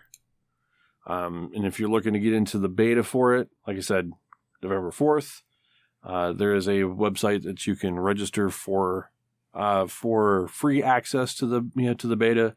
And if you just wanted to get access to the beta for November fourth, you can do the pre or uh, the you know the uh, the basic package uh, for pre order, and I think it's fifteen bucks. You know, is the lowest you know barrier to entry if you wanted to get like guaranteed access to it. So that's you know that's what I'm uh, what I'm looking forward to. So it's going to be Lost Ark next week, and then Endwalker for like three or four fucking weeks after that. I was going to say I showed Jason a little bit of this tonight. I haven't gotten very far, but Age of Empires Four just dropped. Um, and things of note. So yes, it's an RTS. Um, everything's happening real time. I haven't played a lot. I've gotten in, partway into the second mission. One thing that was just different and a little bit cool that they're doing, and this is Game Pass, not trying to, sh- not trying to shill, but um, We're so far into fucking MMO. Oh, I want this fucking Game Pass. Uh, Like, look, fucking Game Pass is good, good fucking money that you could spend for fucking good fucking games. It's, it, it's Microsoft pay me. I mean, we don't spend that much, and when I'm trying to save money, like I don't know what expenses I'm going to have with this refi, right? So this is one way that I have money to do that, right? I have some extra money because I'm not spending it on random games right now. Um, but I was showing Jason like the there's little history lessons there. So the first battle is the Battle of Hastings, right? And then the first video of that is a real video shot of where it's at with a little history lesson on how we know about the Battle of Hastings and who is involved and what happened based on some tapestry, right? And complete with full 4K HDR video um, with like little overlays of what was going on using some of the game engine over the top of this real video that they shot. Um, that's very professionally shot. Um, and then when I beat the Battle of Hastings, it went into like how castles were made and went to this whole like archaeological like clip of like this 16 year project that's going on in Europe and it like Yeah. kind of explains what's going on and how castles are built and all this other stuff and it's just random like extra history stuff. Wait, what? You're learning from a video game? No, this can't be a thing. This can't be a thing. Like this is pretty kid safe. Like if that's what I was actually telling Jason, I was like, this be something you can play on the main TV. Like you got little history lessons going on. Like there's a little bit of blood. I'm pretty sure there's probably some kind of version of that that doesn't have blood. Um, and then it's an RTS, and then it's Age of Empires, and it looks really good.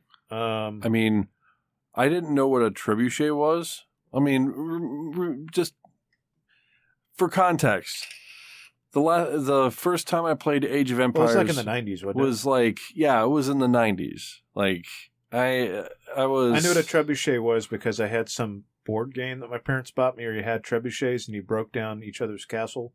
Uh, I yeah. can't Well, remember what it was. This is all powered by rubber bands. Oh yeah, that rubber band one. Yeah, yeah, yeah. Um, um, no, I didn't know exactly what a trebuchet was until I had played Age, uh, Age of Empires.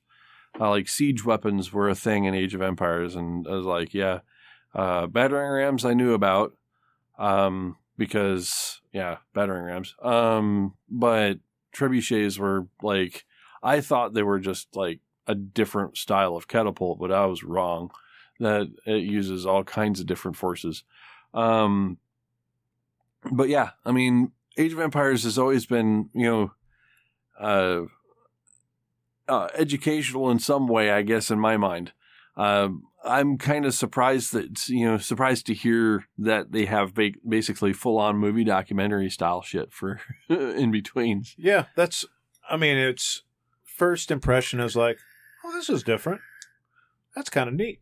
I kind of like this. I like history. Um, and I watch a lot of random documentaries on stuff like that all the time. My YouTube is basically full of fucking documentaries, science videos. I use YouTube to learn shit, uh, you know, in easily uh, easily I digestible ways. Uh, my words don't work Well, today. There's not a lot of 4K content available on demand through TV providers. So, at the TV provider I'm watching right now, um, there's a lot of free 4K content that's just like the history of a thing, right? So, it's like the history of Boston, and it's a bunch of aerial shots of Boston and what happened and how Boston was made and or founded, Yeah. made. But you know what I mean. Um, and so that's some of the random stuff. Sometimes, like if I'm having a slow day at work, I'll play a documentary or stream it in here and watch it while I'm like working or something, right? Yeah. Just kind of good background um, while I'm doing something else. But Yeah. I watch way more of that than I do actual TV. Um, so Well, I don't watch TV at all. Fuck, my TV hasn't been turned on in years.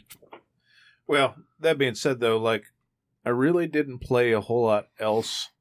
Um, this is a pretty chaotic week with me trying to get stuff ready in case I got a promotion, and then I got the promotion, and then I had to execute all the things that I set up, not realizing it was gonna. I had other things I didn't account for, Right. Well, and so literally it was just I was probably gaming maybe an hour a night. Um, I could talk a little bit of Age of Darkness, but I haven't gotten far enough into that so far to really give any kind of impression. Um, I've literally dicked around with it for an hour and got to the first Dread Knight or whatever they call it.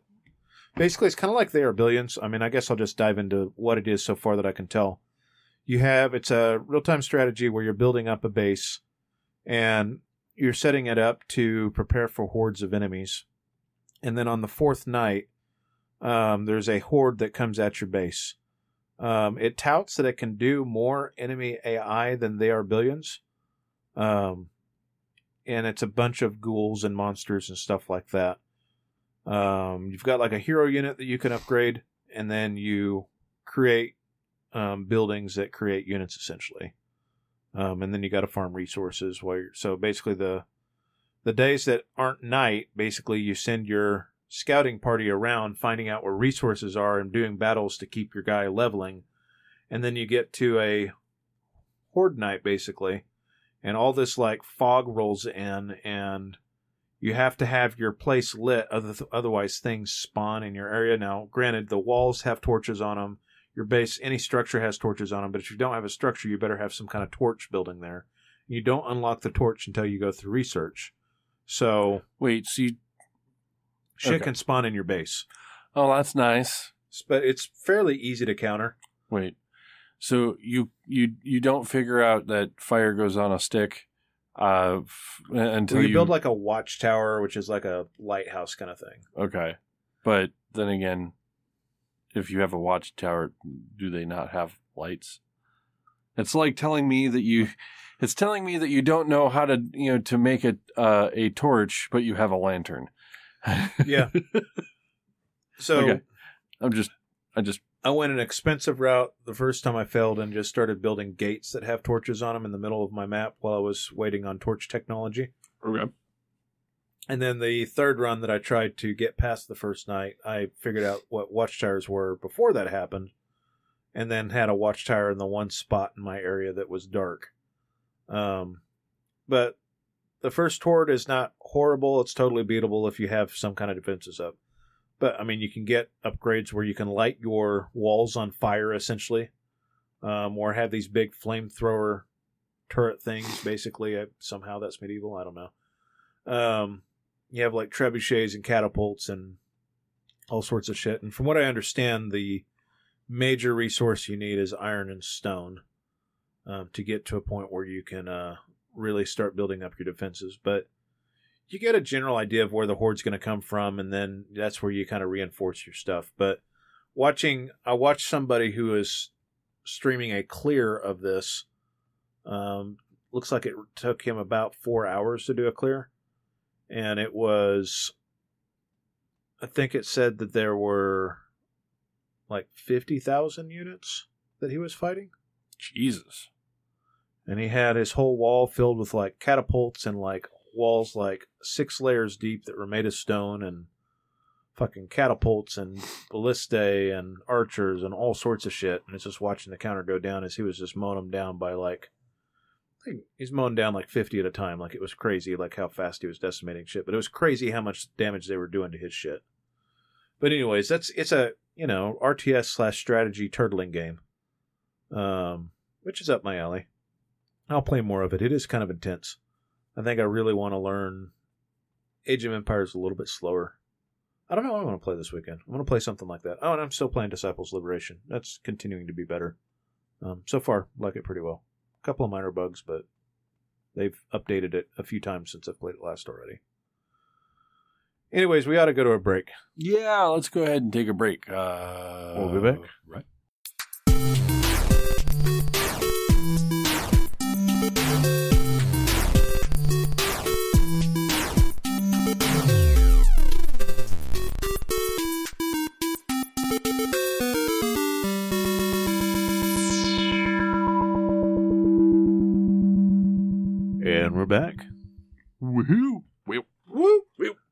Jason had his uh, relief. Fucking constitutional. He went in there and fucking wrote the goddamn constitution. so, uh, Uh, at least I'm not passing gas in this room. it's, That's true. I, I appreciate You're that welcome. very, very small space. I'd had to, I'd had to, I'd had to kill you. Um, Yeah, so I uh, made Rusty listen to a few tracks of that band. oh yeah, yeah, dude. And Rusty's not really a metal fan. Well, I'm not. I don't listen to that. I don't listen to. Uh, so it's it's not necessarily. So you're, as, you're as much of a heavy music fan as I am of an electronic music fan. or okay, dubstep I mean, fan, maybe. You you you listen to it. I listen you to some dubstep. You can I- appreciate some of it, but it's not something that you you you go to. It's very specific things for me. There's probably about 50 albums I have that are like really hardcore electronic. Okay. I went through a phase where I was really into IDM type stuff. Okay. Well, I mean, most of what I listen to is uh is uh electronic or EDM or something that's up upbeat. Three three bands I'll name that I listen to a lot: Haujobb, Aphex Twin, Autechre. Okay. So those would be the you know late '90s, early 2000s electronic stuff. Yeah, that's That's what- old. that's what we call old. Yeah. Uh you fucking I'm not. I'm not going like Kraftwerk old. I'm going. No, you're you're Although I do have a Kraftwerk album. Started saying mine's like Aphex Twin and Daft Punk, and that's pretty much. I listen where to some Daft Punk. Daft Punk's catchy. yeah. That's Mm. pretty much where mine ends, Me- and I like Me's a sad. and I like Daft Punk before Tron. Okay, Well, they've been around a billion years. Like dude, dude, Daft Punk with their Alive album when they were doing the fucking you know, Alive tour, that fucking album is killer. I yeah, love that fucking album. The and uh, I mean, I've I've been kind of into the, like there was a phase. This is this will tell you my age, right? I mean, I'm almost 40 years old, but I have friends that are much older than me. Um, Thrill Kill Kult, like that was something I listened to quite a bit. Way back, Can't- Love and Rockets, Depeche Mode, KMFDM, yeah.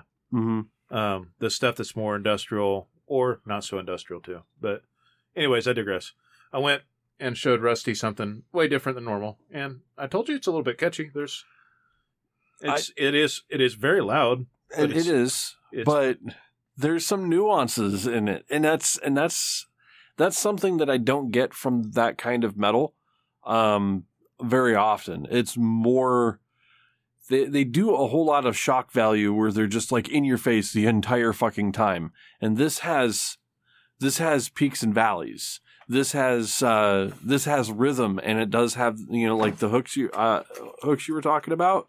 It has it sets the hook you know early on and that carries through.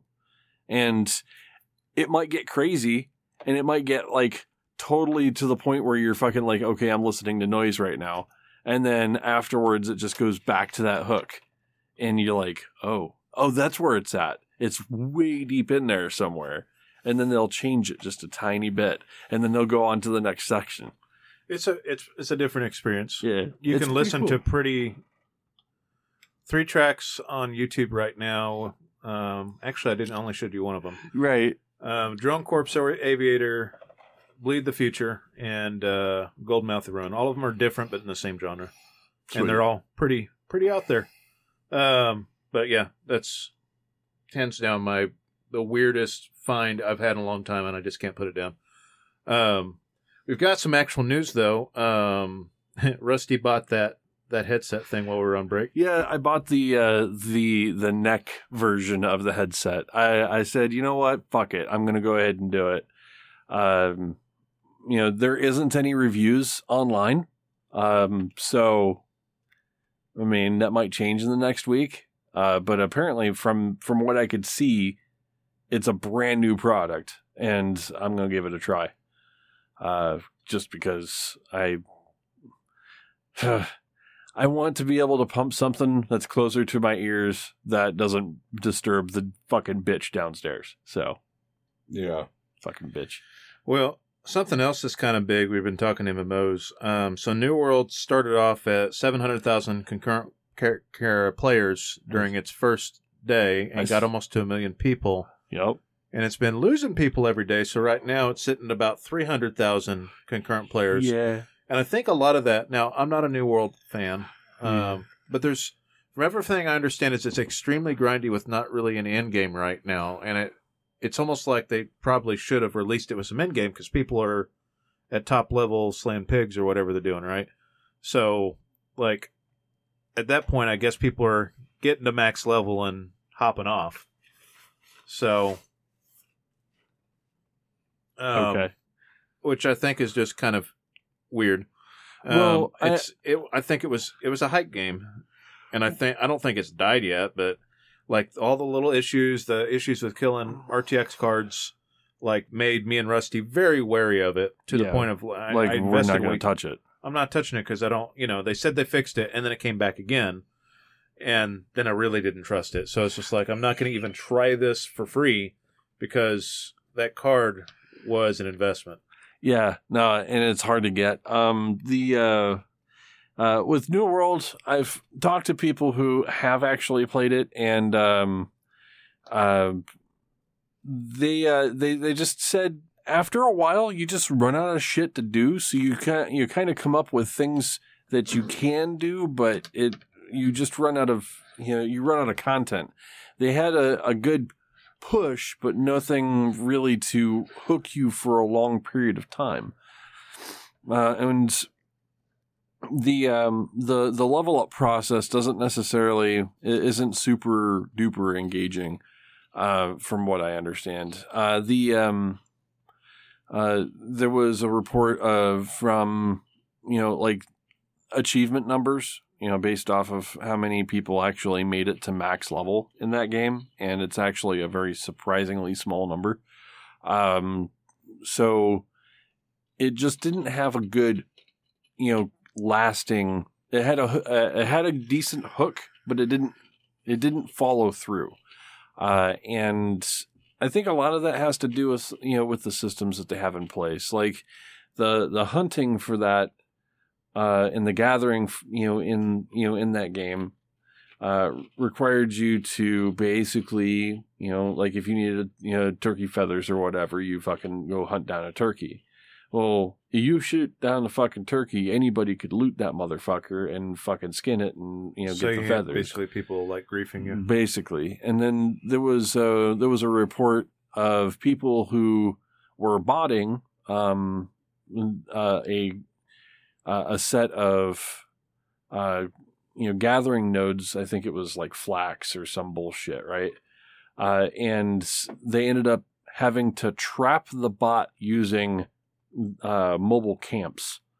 So, you know, because they couldn't get fucking Amazon to deal uh, deal with it, so they trapped the bot like physically by uh, breaking, you know, breaking the pathing, you know, and putting it into a fucking camp. Um, so yeah, there's there's issues there. There's issues there. It's not just the you know the fact that it's killing cards and that there's a back and forth between Amazon and you know in Nvidia and the card makers and saying, hey, you know it's it's your problem. It's the whole Spider-Man meme, you know. Yeah. Um, but yeah, I, I think it just has it, it has fundamental issues, and it really doesn't like it. It didn't catch me thematically. Like I'm not big a big fan of the whole like colonial style uh, artwork and theme for it. Yeah. Uh, so uh, it's the one. It's the thing that uh, that prevented me from playing uh, Greedfall. It's the same style. Like they they tried to do uh, tried to do fantasy, but it they made it you know colonial themed. And man, I would really love to like ignore. I, I don't want to. I don't want to. I don't want to say that uh, that the colonial thing should be forgotten. I just don't want to play it. You know. Yeah. Um, and, it, and it's just uh just a terrible freaking time in you know human history for you know for that kind of thing. Um, so I don't want to be reminded of it. Um, so give me my fucking furry, god damn it. Right. I'll play a fucking cat boy. I don't give a fuck. Um, but yeah, uh, I kind of knew that New World wasn't going to last. It was Well, it was only going to last as long as uh as uh the space between WoW dying and Endwalker starting. well, I will talking about con- players. I don't know. This isn't concurrent, but uh, Back 4 Blood has had six million players since launch. I mean, It's pretty good. I mean, it's not like some- you said. It's not concurrent. I, I wonder what the concurrent numbers are. Like what's you know what's active players right now. But um, I mean, I've had to do quote unquote pugs basically, right? right, Because I'm usually playing just with one other person, and those spots feel pretty pretty quick most of the time. Yeah. Well, I mean, it that's probably got more of a staying power than uh the New World does. That's for sure. Yeah. Uh, big news just uh, just earlier this evening.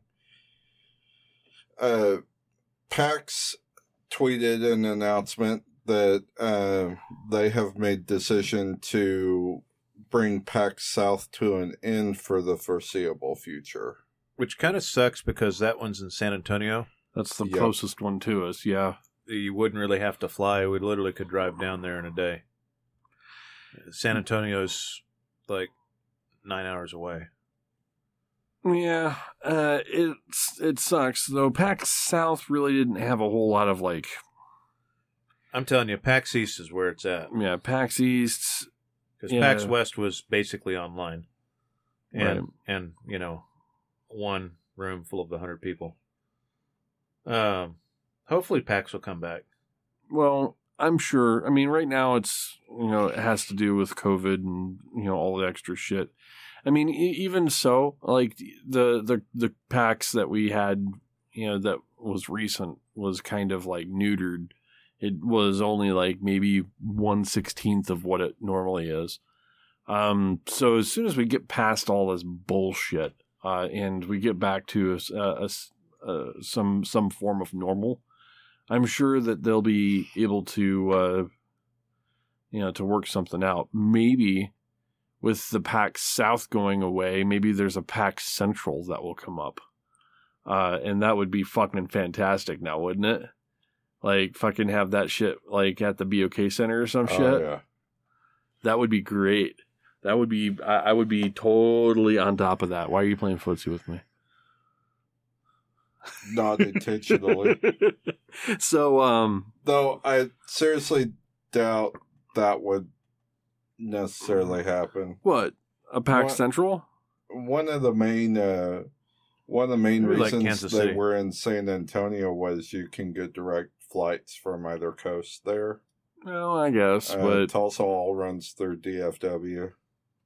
Yeah, I guess, but still, Yeah. you know, a centralized PAX would be, you know, would be kind of nice. Yeah. As soon as, as soon as shit starts to normalize, I'm pretty to be sure. honest, if they did something like that, it'd probably end up being like Kansas City. That's fine, I guess. Kansas City's not too bad. Three and a half hours. Yeah, Yep. Uh, that's, I I, just I, all I want is I, I want to be able to go to a fucking PAX convention once in my life.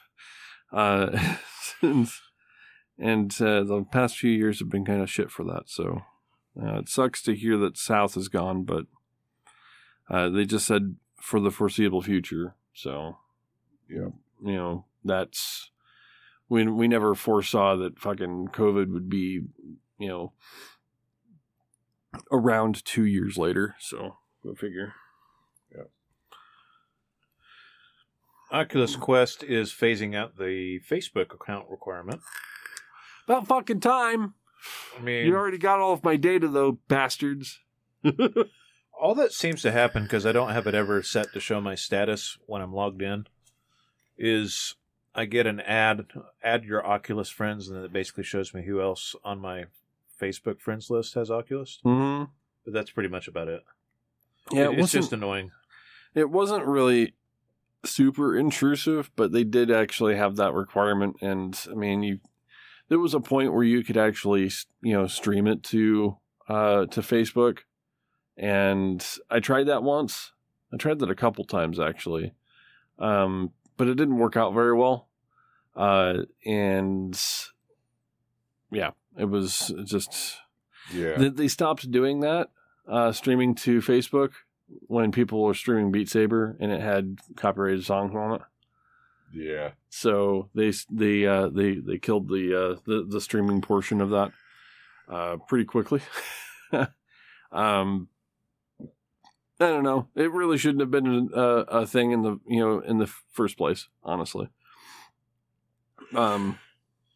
Random, and it seems impossible, but uh, PS5's also shipped 13.4 million units. Yeah. Uh, uh, where?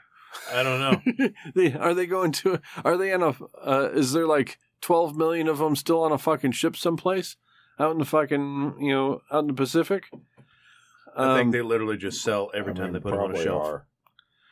uh, I would really love to see one, like in, you know, I, and get my hands on one. That'd be great. Give me an, uh, give me a reason to turn turn my fucking uh, TV on. I mean, if any of you guys get an unreasonable sum of money in the next little bit, I need a I need a Christmas present. Oh yeah, Just- yeah. let me just let me just go fucking if like you're listening, five. Jessa, if if we get an unreasonable amount of money in the next two months, Yeah, hint, hint, hint, hint, hint.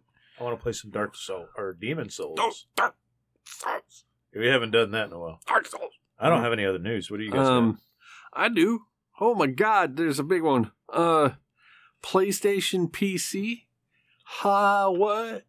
Uh, Sony has created a label for PlayStation PC so that they can push games from their PlayStation platform to uh, to PC gamers. I think that's good. of, I know- mean, if they do that, I won't get a PS5. You know, kind of like you know, probably kind of like Xbox Game Pass, only Probably. you know, only instead of being a subscription service, it'd probably be like They- you they just a- purchase it through them. They have a PC service that you can log into that streams games to your PC. Um, Right. but it's not but really. it's kind of hot garbage.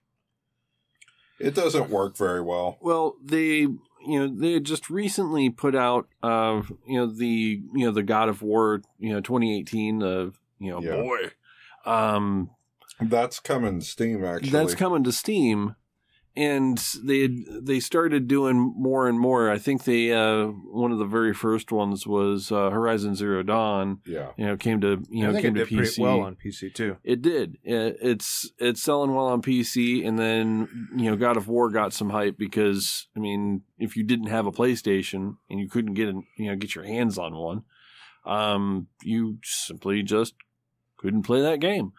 Um, so there's plenty of people out there that are you know looking to be able to play that on PC, and of course, if you have P, you know have it on PC, you can turn the you know turn the graphics to stupid if you've got a card for it.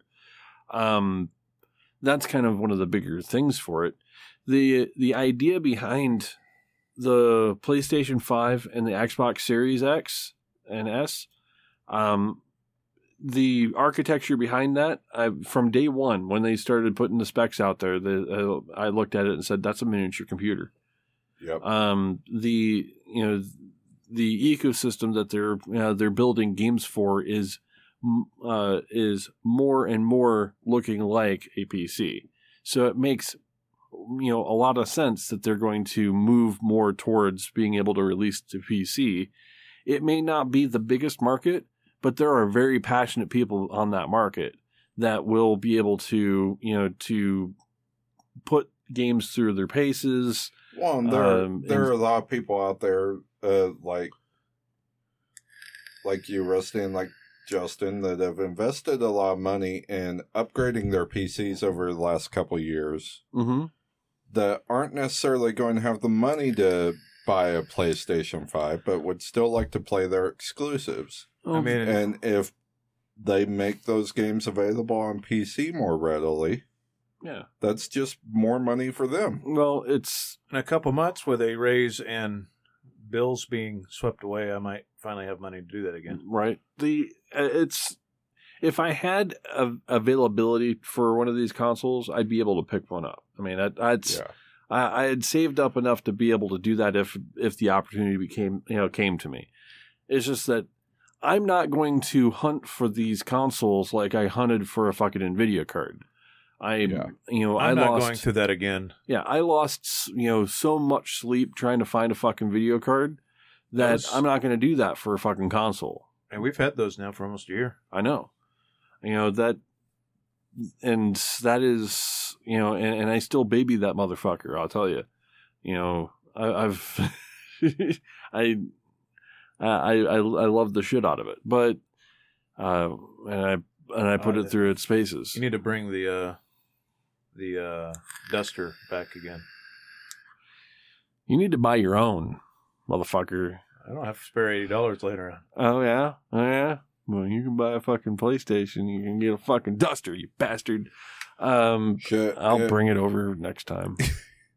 if that 20 if that EVGA 2080 black that you gave me ever starts getting hot i just might knock to that motherfucker So that that's another thing. There, there's uh, yeah, you see the fucking there was a uh, there was a 2070 uh, Noctua edition that was created uh, just you know or not 27 a 3070. 3070 Uh, which is kind of overkill for a 3070 well, I mean, I was because they're not that hot No, no, they're not. Uh, I was watching the uh, the JayzTwoCents video for it, uh, and they were like, "Yeah, this is pretty stupid." You know what else is stupid? Uh, he put those fucking like super high fucking RPM fans on it, the ones that sound like a Oh, fucking yeah. jet engine. Uh, and uh, he's like, "Yeah, okay, so it idles at uh, at like you know below room temperature now." So. Uh, the but the crazy part is i mean you get a 3070 to idle at like 48 degrees celsius with an air cooler yeah, that It's s- so yeah. But as soon as that was going out, I was I realized whenever I was playing Final Fantasy, I was uh, uh I checked the you know internal temperature for you know for my big ass case, right? I've got fucking eleven fans in this motherfucker, right? Uh, not counting the fans on the you know on the video card. Uh, and then I noticed if I don't have my case fans turned all the way up, my video card fans while I'm playing Final Fantasy I've got everything maxed in Final Fantasy, right? Uh, it the fans on the video card turn uh turn almost all the way to maximum, and they start to whine, and I'm like, I can hear the video The card whine. line. Well, it's the fans. I mean, this is you know these are Zotacs, so they're you know I I'm not expecting the you know the best out of you know uh, uh, out of the fan quality for them. Um, so they do have an audible, you know, wind up and wind down whine to them uh, as far as the fans are concerned. Uh, and I'm like, why is that a thing? Why is this happening? Uh, and, and I checked the exhaust temperature, just put my hand over the exhaust, and the fucking, you know, it is hot, like hot air coming out of that. Not, you know, generally warm air, but fucking hot air coming out of that. So I need to change my fans on my case. And I'm thinking it might be time to go fucking, you know, high static pressure fucking Noctuas and change the uh, the airflow in my case uh, to exhaust out the top instead of out the side. Yeah. Um, it was it was a good idea. I thought it was a good idea at first because of how I thought the airflow was going to be, but it's it, it's apparent to me right now that my uh, my my video card is overpowering those fucking cheap ass Amazon fans that I got. Watch the. uh There's one thing I can say for them.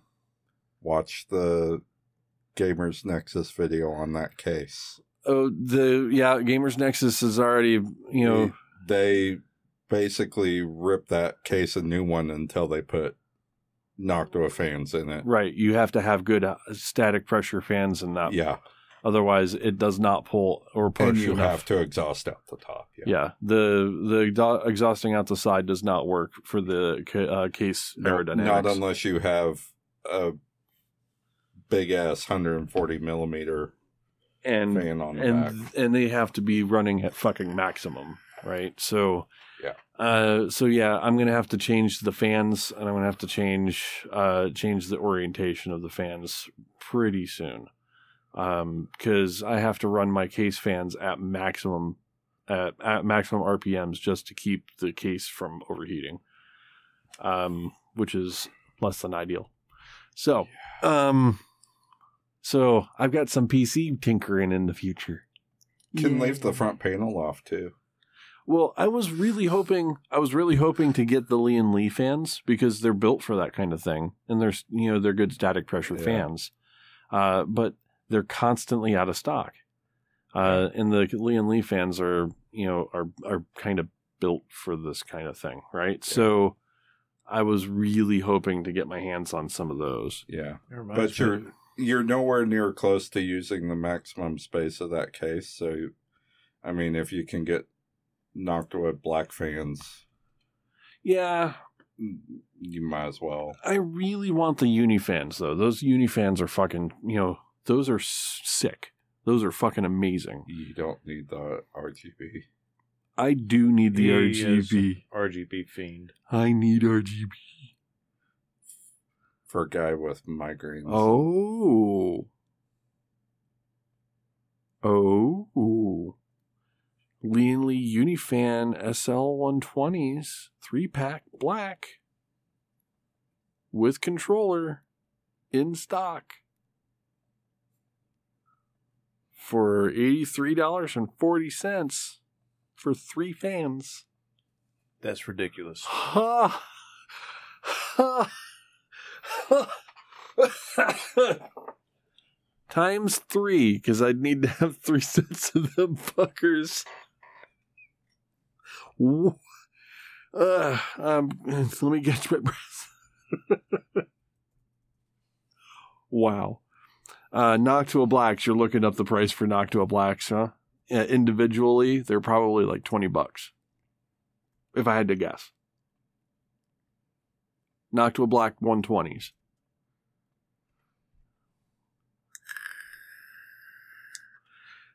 Oh, geez. That's nuts. The Lian Li fans are nice, though. Maybe when I finally get a little bit of extra money, I'm going to buy myself another case. How much was that for three fans of the three uni fans? Three Unifans was uh, eighty three forty. Save yourself twenty bucks and Just get Lian Li Blacks just get Noctua Blacks. or Noctua Blacks. They're twenty two ninety a piece on Amazon right now. Twenty two ninety. That's For still a lot. NFF twelves. Twenty two. Uh, They're PWM fans though, man. well, these are PWM fans as well. Just saying.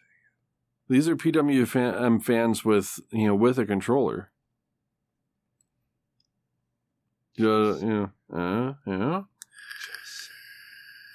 I don't know.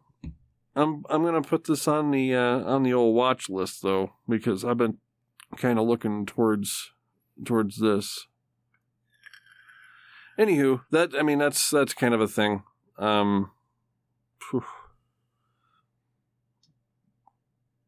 oh, that would be nice though. Mm. Mm. Having I'm yeah, having I'm all moments. about the minimalist case. Well, I don't necessarily need a whole I lot think- of like flashiness, but I one, would. one of the best cases out there on the market is the Phanteks uh, P500. Well, I need a. I don't know. Is it a full? Huh? Is it a full?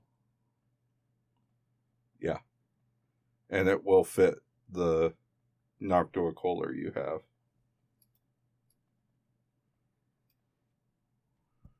Okay. Well, there's- If I get a new case, that's pretty much what what I'm going to get. That's that Cheaper than the Lian Li. Um, well, but it's super high airflow and you don't have to get the digital with RGB. You can just get the black. right.